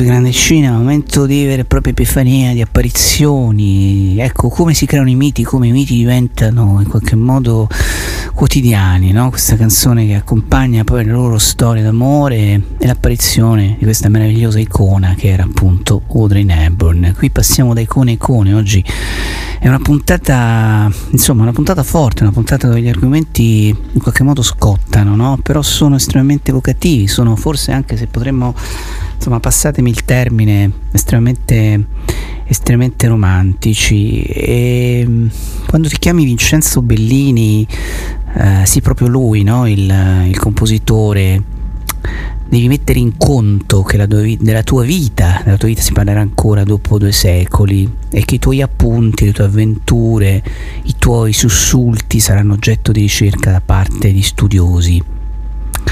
E che però talvolta questa ricerca si farà ossessione, diventa un'ossessione, perché a qualcuno è capitato di trovare della musica perduta? È una domanda questa anche che vorrei porre a coloro che si occupano di musica.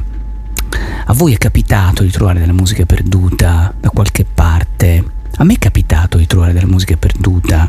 Il problema è capire se questa musica perduta è una musica ritrovata oppure è una musica che meriterebbe di restare perduta, di restare dimenticata, ma a volte ritrovare le cose perdute ha un valore importante, ha un valore catartico potrei quasi dire, no? un valore di trasfigurazione mentale, intellettuale, ti può dare altre occasioni di vita e di sviluppo. Allora, prima di introdurre appunto Antonio Mastretta, questo, questo scrittore che tra poco insomma ci viene a trovare in questa ricchissima puntata, Antonio Mastretta con la musica perduta, un altro libro che ho scoperto poi frequentando più liberi libri, questa fiera che, è, in, che è in corso, la nuvola, sono quattro giorni di incontri, di, di confronti con il mondo dell'editoria.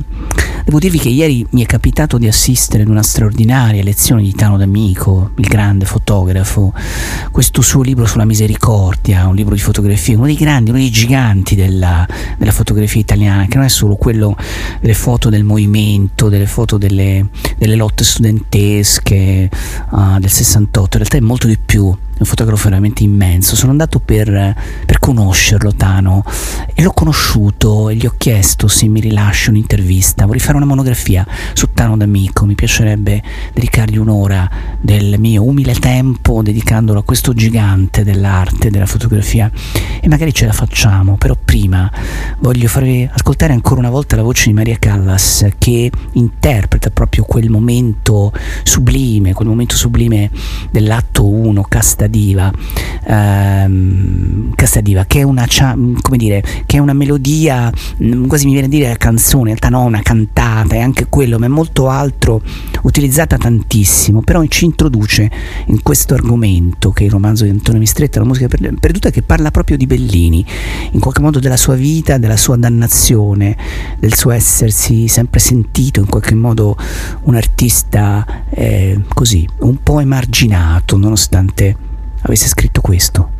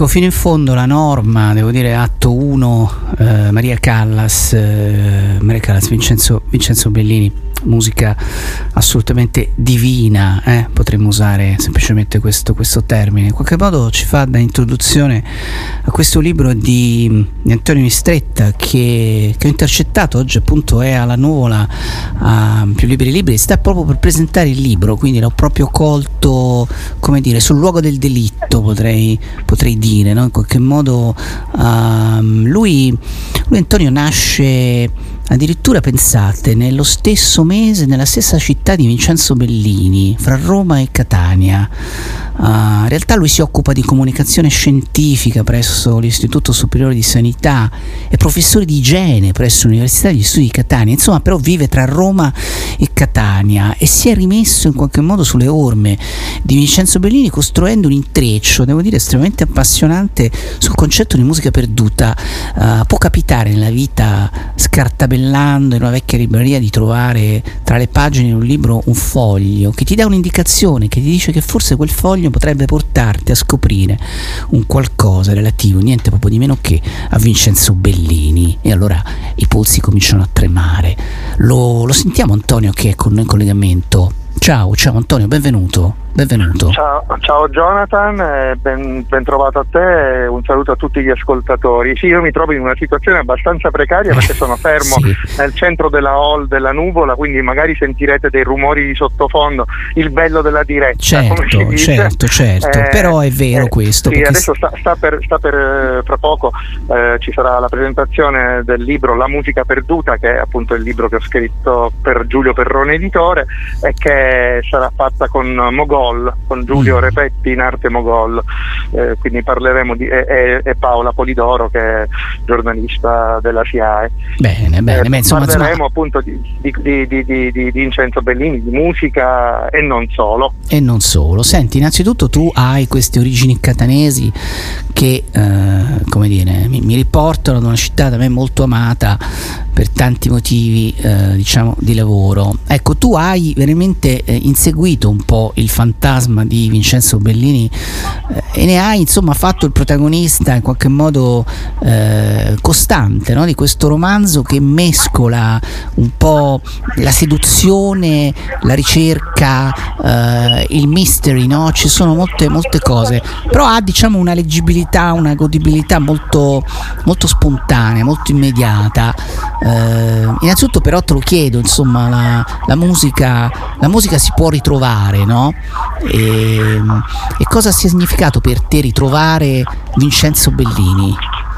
Eh, innanzitutto per me ha significato realmente conoscere Vincenzo Bellini. Uno dei motivi per cui ho voluto scrivere qualcosa che avesse lui per protagonista sta proprio nel fatto che è uno dei compositori più celebri di, di nome, ma che, di cui in realtà si sa poco della vita, si sa solo le cose più agiografiche, eh, ma non, non si conosce bene la vita. Allora volevo trovare una formula che mi permettesse di parlare della vita di Vincenzo Bellini senza essere pesante o pedante eh, e naturalmente svolgendolo su due piani temporali, cioè un piano temporale sul finire del XX secolo, nel 1999, eh, eh, dando, facendo capitare con l'escamotage appunto classico di, di, far ritrovare casualmente un documento in cui viene citata l'esistenza di inediti belliniani e questo, il particolare sta proprio nel fatto che questo, oh, diciamo, questa lettera eh, che il protagonista eh, reale del 1999 1989 che è un pianista salentino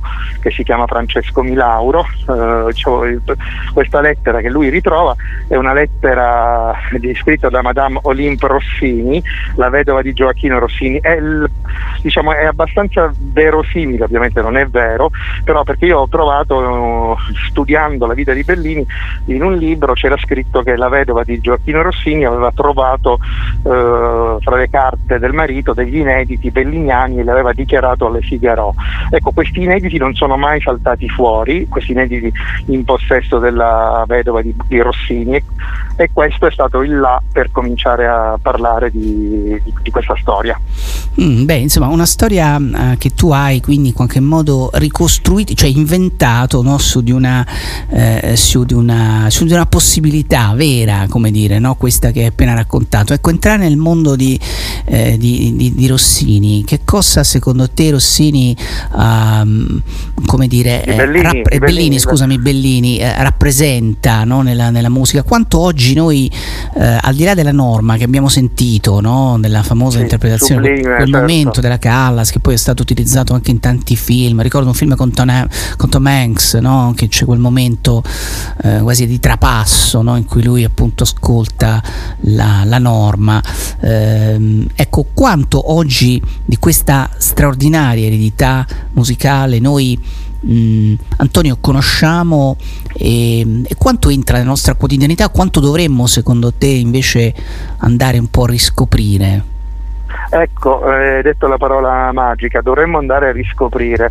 Eh, è una eredità molto importante che lui ci ha consegnato. Lui è vissuto poco, è morto molto giovane, eh, è poco più di trentenne, in maniera anche abbastanza diciamo, misteriosa, anche se poi adesso la storiografia eh, pare che sia, una, si sia trattato di una morte naturale.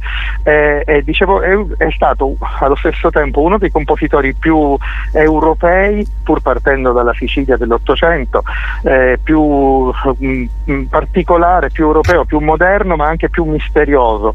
È un, un uh, compositore di cui non si conosce molto che sicuramente nella sua musica ha inciso moltissimo, per esempio, su grandi compositori dell'Ottocento, uno per tutti Chopin, che a lui era molto affine, eh, ma anche Franz Liszt, eh, ma da lì io penso che buona parte della musica musica anche eh, colta, diciamo novecentesca e contemporanea, eh, attinge molto all'eredità di Bellini, ma io non sono un musicologo, quindi non vorrei dire, sono un appassionato, è diverso, non vorrei dire eh, fesserie, ma insomma quello che penso dopo aver studiato questo è che è proprio un, un autore che secondo me merita di essere approfondito, merita di essere conosciuto al di là della norma, e tutt'al più dei puritani, ogni tanto vengono, vengono rappresentati molto spesso nei teatri eh, d'opera, però eh, diciamo, è stato anche molto altro. Ecco.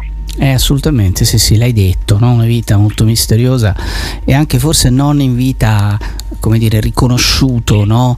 e, e, valutato per quello che poi lui realmente ha fatto. Senti, il tuo romanzo ha eh, tre eh, scenari, da una parte c'è Parigi, eh, dall'altra c'è Catania e poi però c'è il Salento ovviamente, no? come terra eh, sempre... Di origine del pianista, esatto. che è quello che, che, eh, sulle cui tracce si mette il nostro eh, si mette appunto sulle, sulle, tracce di Bellini si mette in movimento questo nostro pianista Francesco eh sì, Milauro. Il, il protagonista. Sono, quindi il, il, Salento direi è un po' in filigrana, il Salento è un po' in filigrana, cioè si vede, si parla ma non, non gira per il Salento il protagonista. La, la, grande protagonista sicuramente è Parigi e in parte Catania è una parte della Sicilia orientale, Noto, Vendicari, eh, tutta quell'area diciamo, dove poi lui si trova a, a, a passeggiare alcun, in, un capitolo questo, del libro che ho scritto del, della musica perduta. Diciamo che Parigi e Catania sono le due, le due protagoniste come luoghi fisici. Ecco Antonio, Catania una città rock, ecco, Catania è una città estremamente musicale, no? non solo per la presenza dell'Etna, ma perché la scena catanese, io fra poco appena saluterò te avrò come ospite Mario Venuti, ah, beh, che è un certo. artista catanese doc, no? diciamo. Ecco, tu che percezione hai della, della scena culturale di Catania? No? Catania è una città importante, Catania è una città che eh, ha una grande storia da questo punto di vista, no? tu adesso questo libro lo hai da una parte preso, spostato a Parigi, però torni a Catania e il protagonista arriva a Catania, no? ne sente Sì. i sapori, viene quasi travolto da una paradossale storia d'amore che poi è non è, ma insomma non diciamo troppo. Eh, ecco, qual è la tua riflessione sulla Catania, diciamo, di oggi, Antonio? Allora, la mia riflessione è un po' amara, ma un po' generale però. eh. Appunto, Catania è una città che ha avuto un- anche un recentissimo passato molto, molto eh, luccicante da questo punto di vista ed è una città che ha tradizioni culturali enormi per essere una città di provincia eh, nel campo della letteratura. Pensiamo, non so, a Verga, eh, Capuana, De Roberto, eh, che vivevano tutti a Catania e si muovevano per le stesse s- strade nello stesso periodo oppure non so, pensiamo eh, nel campo della musica molto più di recente, o a prescindere appunto Vincenzo Bellini, ma parliamo dei contemporanei, diciamo che tu, per esempio Mario Venuti, uno di quelli Certo. che hai nominato, ma Carmen Consoli, ecco c'è stato un, grande ruolo che ha svolto una persona che tra l'altro era un mio amico, che si chiamava Francesco Virlinzi, Come che no, è quello che no. aveva un po' fatto fondando questa Ciclope Records, eh, una piccola casa, edit- eh, casa scusate, discografica, aveva, ha fatto diventare Catania per un certo periodo, era nominata la Seattle d'Italia. Eh, e questo, però adesso la trovo come tutte le città, vedo anche la realtà un po' romana, che è quella che frequento meglio, perché ormai praticamente per la maggior parte del tempo sto a Catania e una piccola parte del mio tempo mensile è, è a Catania, eh, scusate, a Roma. A Roma. Pardon, perdonatemi, ma sono in Sì, condizioni sì, eh, lo so, sei ho detto- precario alla nuvola. Sì, sei su sì, di una sì, nuvola, sei su di una nuvola. attorno, quindi, eh, sì. Eh, e dicevo che appunto eh, purtroppo eh, non è più eh, luccicante come un tempo.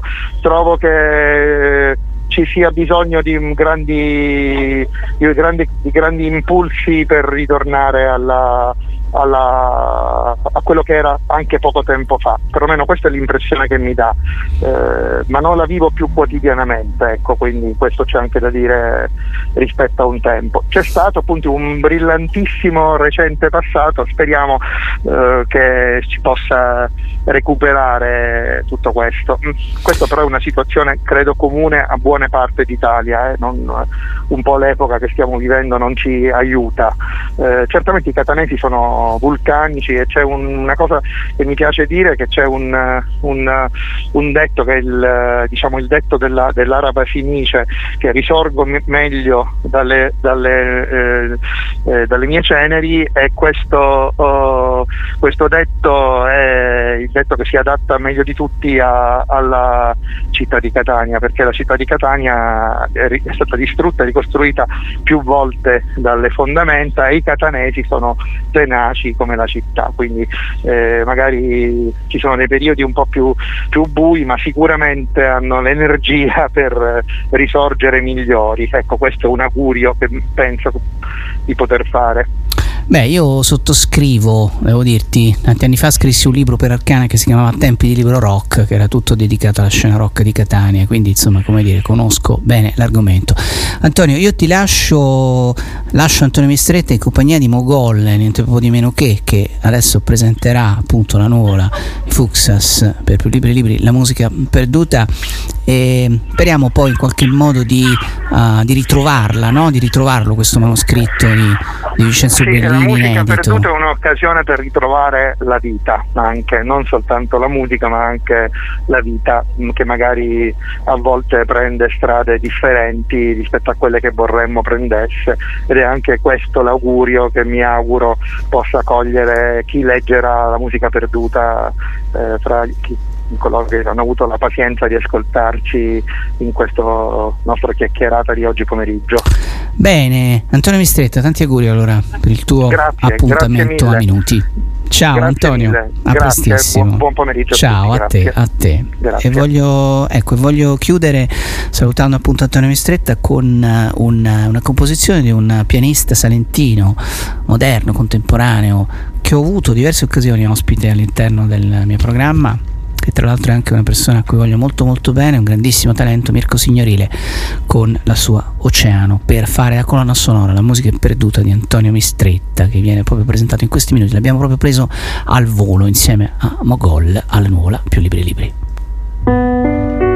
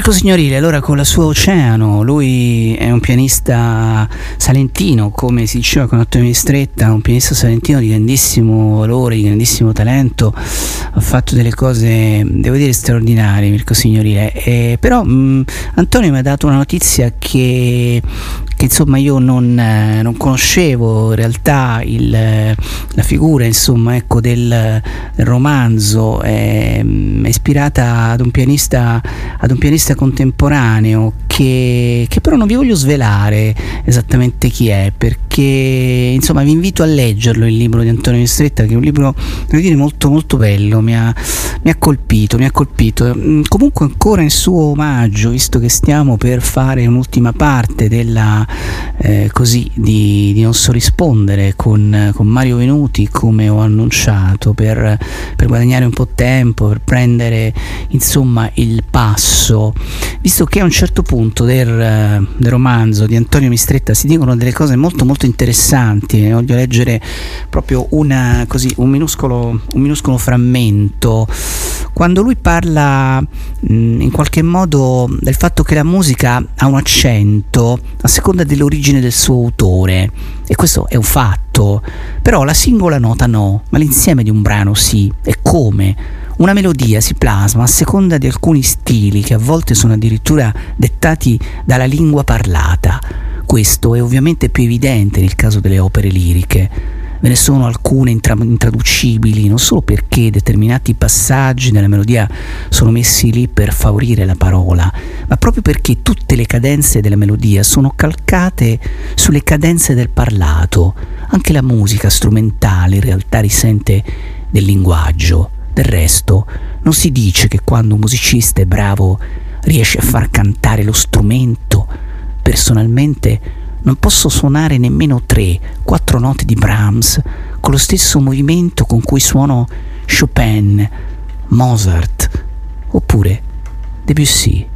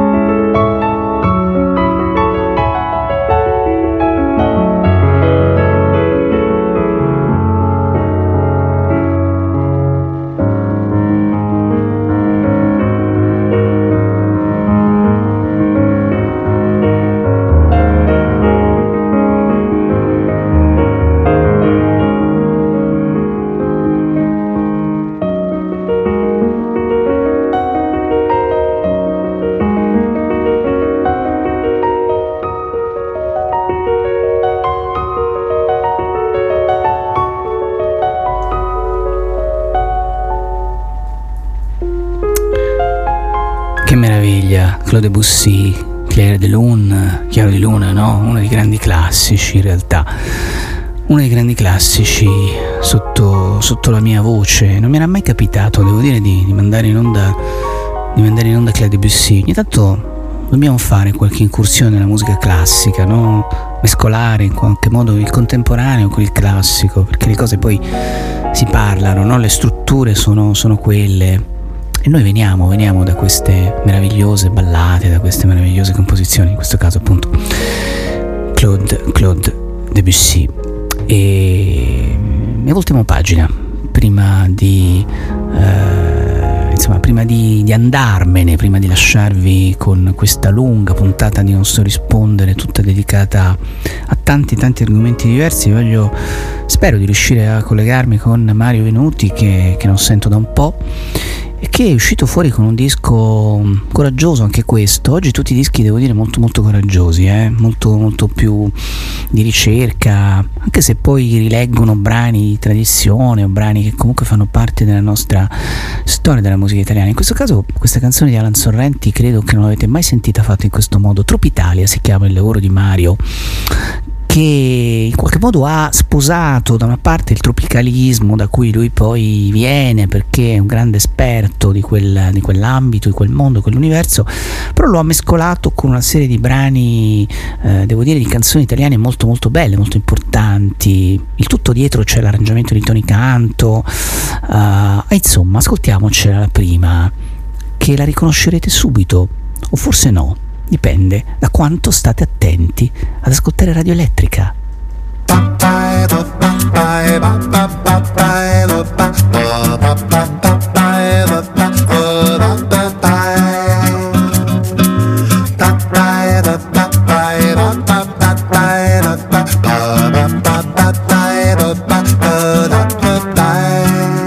Come le stelle noi, soli nella ci incontriamo. Come due stelle noi, silenziosamente insieme ci sentiamo. Non c'è tempo di fermare questa corsa senza fine che ci sta portando via. E il vento spegnerà il fuoco che si accende quando sono in te. Quando tu sei in me, noi siamo figli delle stelle, figli della notte che ci gira intorno. Noi siamo figli delle stelle, non ci fermeremo mai per niente al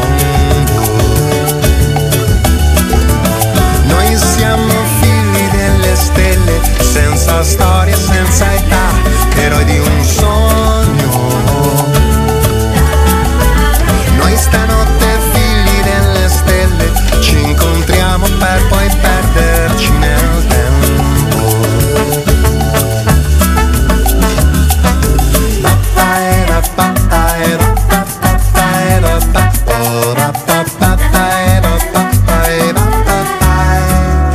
Come due stelle riflessi sulle onde, scivoliamo. Come due stelle noi, avvolti dalle ombre, noi ci amiamo. Io non cerco di cambiarti, so che non potrò fermarti, tu per la tua strada vai. Ciao, io non ti scorderò, dovunque tu sarai, dovunque io sarò, noi siamo figli delle stelle, figli della notte che ci gira intorno. Noi siamo figli delle stelle, non ci fermeremo mai per niente al mondo.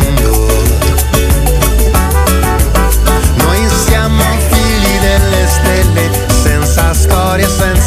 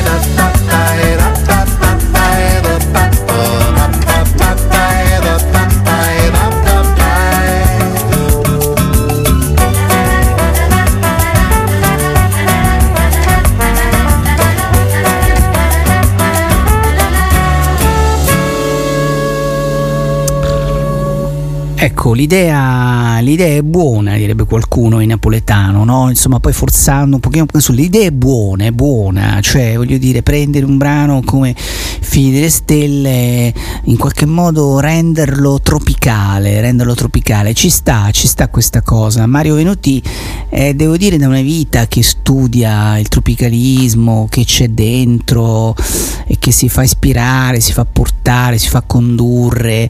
In questo caso, insomma, lui l'ha, l'ha fatto con poi tutta una serie di amici come Gian Barbieri, Patrizia Aquidana, Tony Canto che entrano dentro questo disco che penso sia veramente un omaggio del cuore ad una musica che Mario Venuti ama molto e così Mario torna a trovare il vostro Jonathan Giustini. Mario, ciao. Buonasera. Ciao, buonasera, ben trovato, ben trovato. Tropitalia, Tropitalia, questo tuo grande amore per il tropicalismo. Mario, che Sì, sì, esplode. eh, vabbè, è un po' come un, fiume carsico Mm. che ma, mm, di tanto in tanto riaffiora sulla superficie e poi dopo magari eh, per qualche tempo insomma, è stato un po' accantonato in favore di altre, di altre mm, intuizioni, di, altre- di altri orizzonti. E, però quest- questa volta viene fuori in una maniera abbastanza pura, nel senso che in precedenza il- il, eh, l'influenza della musica brasiliana era, in- era integrata alla materia pop, rock, per era insomma una specie di crossover che operavo.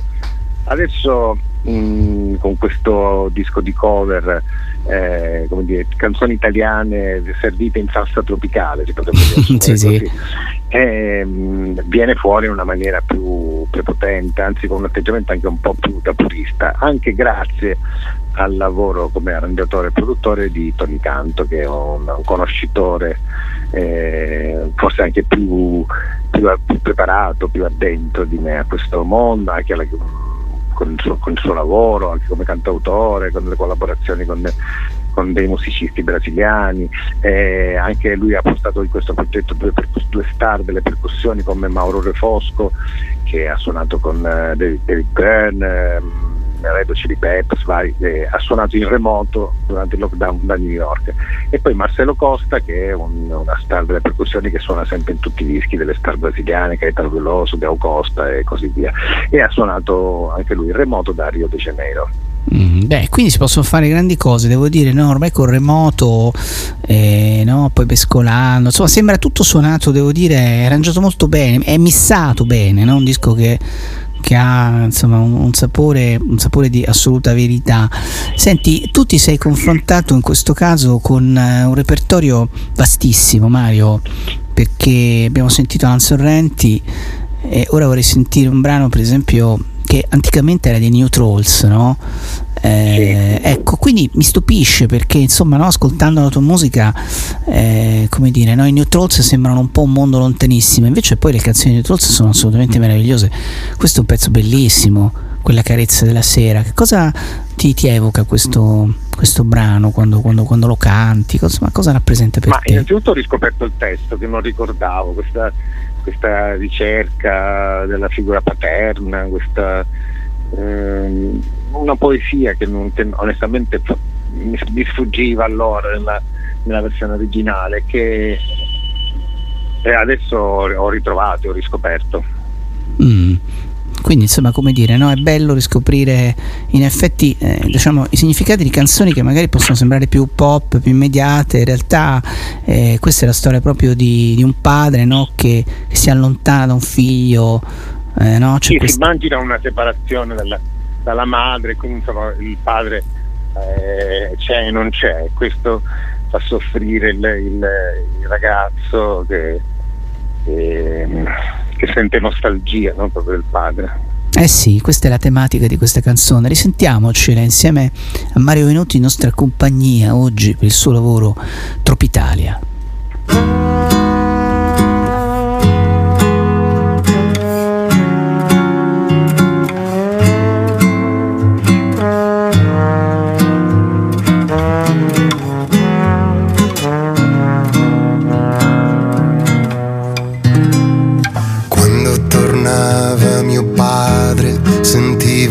Voci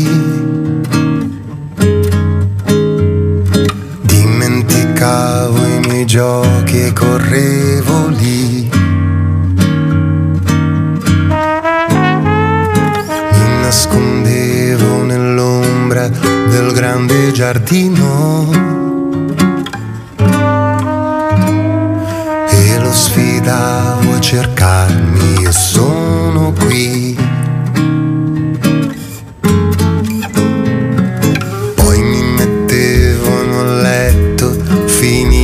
Cena. Lei mi spegneva la luce ed andava via. Io rimanevo da solo e avevo paura. Ma non chiedevo a nessuno, rimani un po'. Non so più il sapore che ha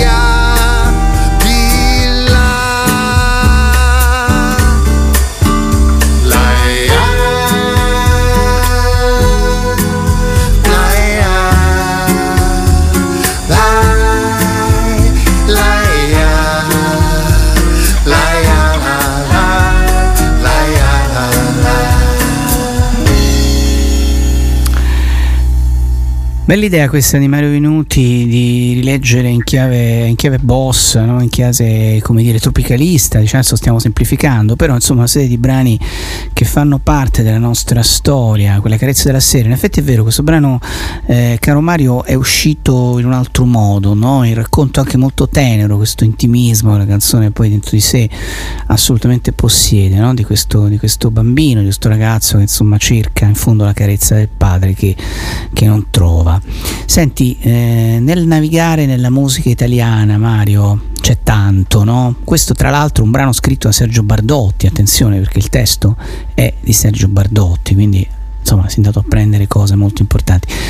Mm, domanda banale, però in realtà non banale, come hai, come ti sei mosso? Cioè che tipo di...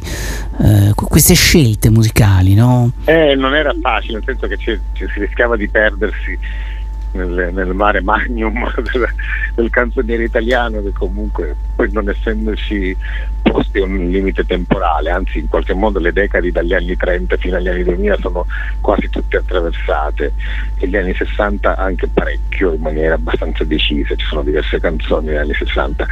È un criterio razionale era impossibile, per cui ci si è fatti guidare un po' dall'istinto, anche forse dal caso se vuoi.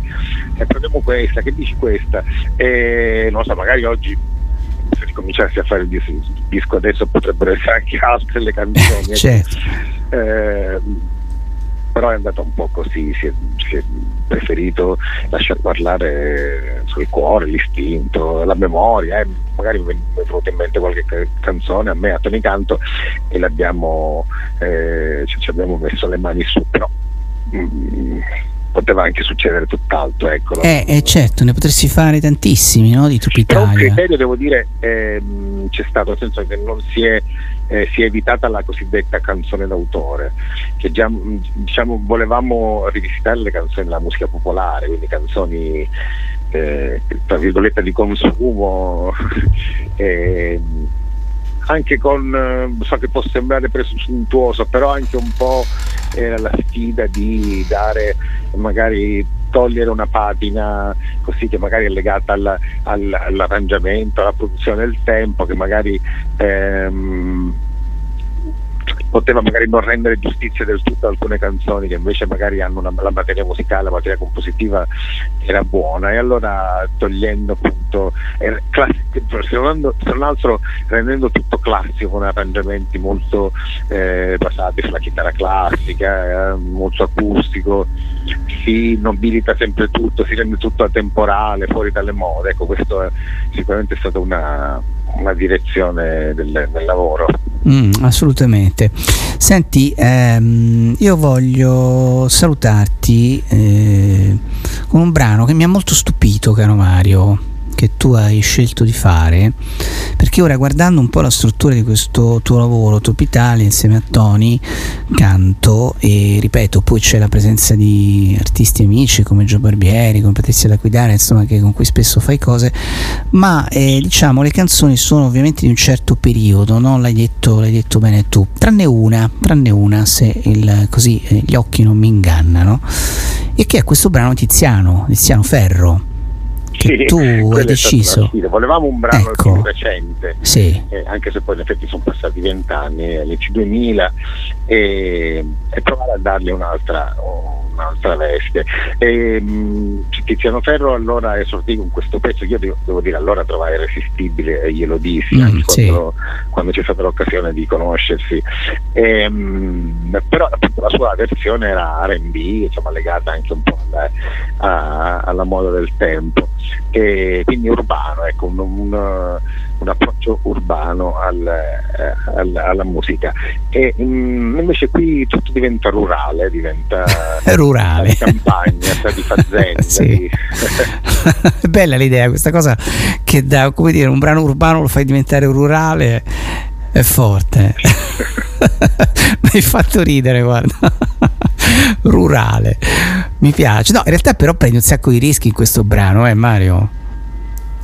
Un sacco di? Eh, prendi molti rischi, eh. Prendi molti rischi perché perché la voce di Cristiano poi era trattata, cioè aveva, come dire, no, io credo che avessero fatto parecchie sovrapposizioni nella... Sì, sì. Eh, e tu invece Ma no. Io l'ho fatto. Ah, l'hai fatto? Non regge se non ci sono queste voci che armonizzano insieme. Mm. Per cui diciamo quelle parte, in questo devo dire sul cantato, la melodia, devo dire non sono intervenuto tanto. Mm, sono tre, tre i piani su cui eh, che, che, poi fanno, fanno veramente la differenza. Allora dal punto di vista ritmico eh, si è utilizzato tutto le, le, l'armamentario della musica brasiliana che attinge alla, eh, appunto alla, alla musica africana, se sì, vuoi, sì. sincretizzato in Brasile, insomma tutti i ritmi afro-brasiliani che sono tanti, molto variegati, molto ricchi, molto sì. eh, anche legati alle regioni, perché il, paese, il, il, il, Brasile è un paese sterminato, per cui ci sono le varietà regionali, che hanno i ritmi che vengono da varie parti del Brasile e quindi si è attinto un po' lì. Poi dal punto di vista armonico, come abbiamo sentito adesso caretta, quella caretta della sera, è, eh, l'armonia, l'armonia, brasiliana è molto sofisticata, soprattutto quando si tratta di bossa nova, è più vicino al jazz per certi versi, quindi nella, nella musica italiana solitamente tutte queste alterazioni nel, eh, nelle armonie non, non, non, si usano, insomma si, una, si, usa un'armonia molto più, più semplice. Eh, e poi dal punto di vista vocale, nel senso che mh, ho mh, ho trovato dei registri vocali che, non, che solitamente non, non, utilizzavo eh, o, se, o, se, non occasionalmente uso questi toni molto, me, molto, bassi, molto caldi, confidenziali oppure questi falsetti quasi femmini, femminei.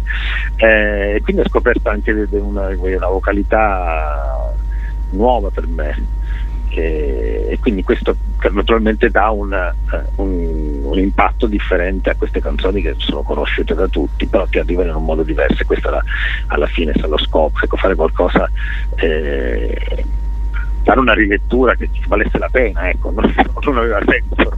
Eh, beh, no, assolutamente, sei stato molto coraggioso e hai appunto preso un brano che io ricordo benissimo quando Tiziano esordì con Perdono e fu sicuramente una rivoluzione. È sicuramente un grandissimo cantante questo, questo è un fatto.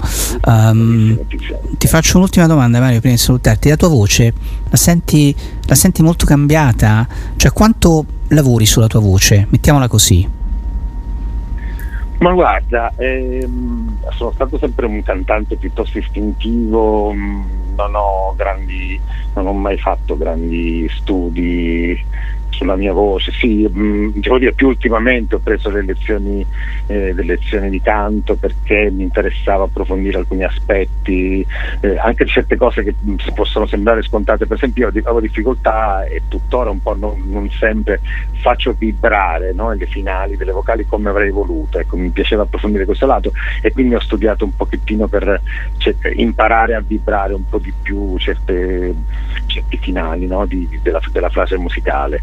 E, mm, e, poi vabbè, dal punto di vista espressivo no, però rimango un, un artista, un cantante piuttosto eh, come dire, autodidatta che, che, si è formato ascoltando più che andando dai maestri di canto. Mm, beh, vabbè, questo ti fa onore che tu dica questa cosa eh, ed è assolutamente, assolutamente vero, posso, posso testimoniare. Allora, io direi che è il caso di sentircela questa rilettura eh, così tropicalista, bossa, molto coraggiosa, ripeto. Eh. Qui Mario è stato veramente forte. Perdono di, di Tiziano Ferro da Tropitalia. Caro Mario, io ti lascio ai tuoi, ai tuoi impegni, alla tua vita musicale e spero di trovarti spesso, presto, sempre su queste onde con la musica. Ciao Mario, un abbraccio. Grazie, ciao Jonathan. Ciao, ciao. ciao. Bene, grazie ancora a Mario Venuti che appunto resta così con noi eh, in, grande, in, grande, affetto e vi chiudo, vi saluto con questo perdono, questa sua rilettura appunto di un classico di Tiziano Ferro, perché ormai è un classico questa canzone Tropitalia, l'ultimo disco di Mario.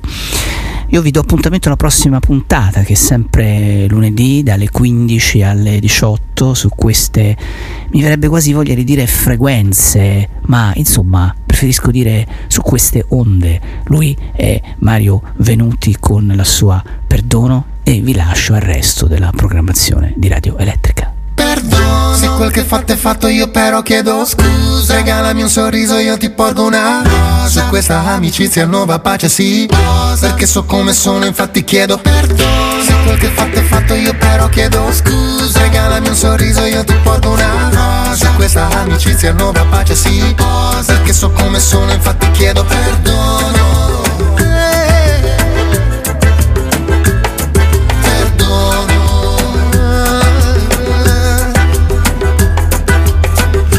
gioia che mi stringe il cuore. A 4-5 giorni da Natale Un misto tra l'incanto ed il dolore. Ripenso quando ho fatto io del male. E di persone ce ne sono tante. Uomini pretesti sempre troppo pochi. Tra desideri, labirinti e fuochi. Comincio un nuovo anno io chiedendoti perdono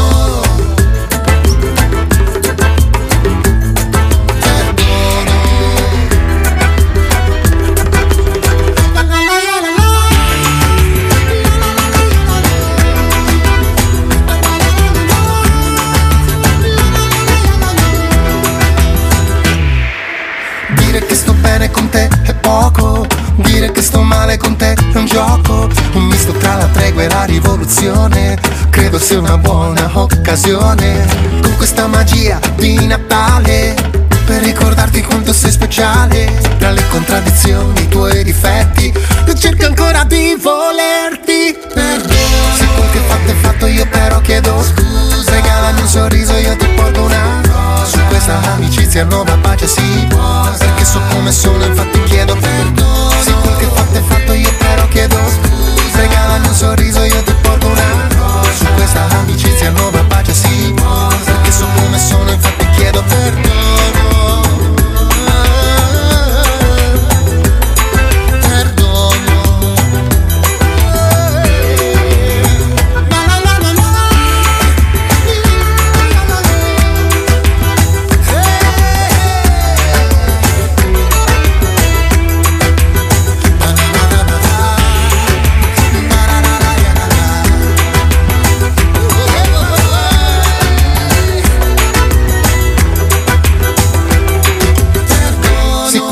fatto io però chiedo scusa. Regalami un sorriso io ti porgo una rosa. Su questa amicizia nuova pace sì. Perché so come sono infatti chiedo perdono Se quel che fatto è fatto io però chiedo scusa. Regalami un sorriso io ti porgo una rosa. Su questa amicizia nuova pace sì. Perché so come sono infatti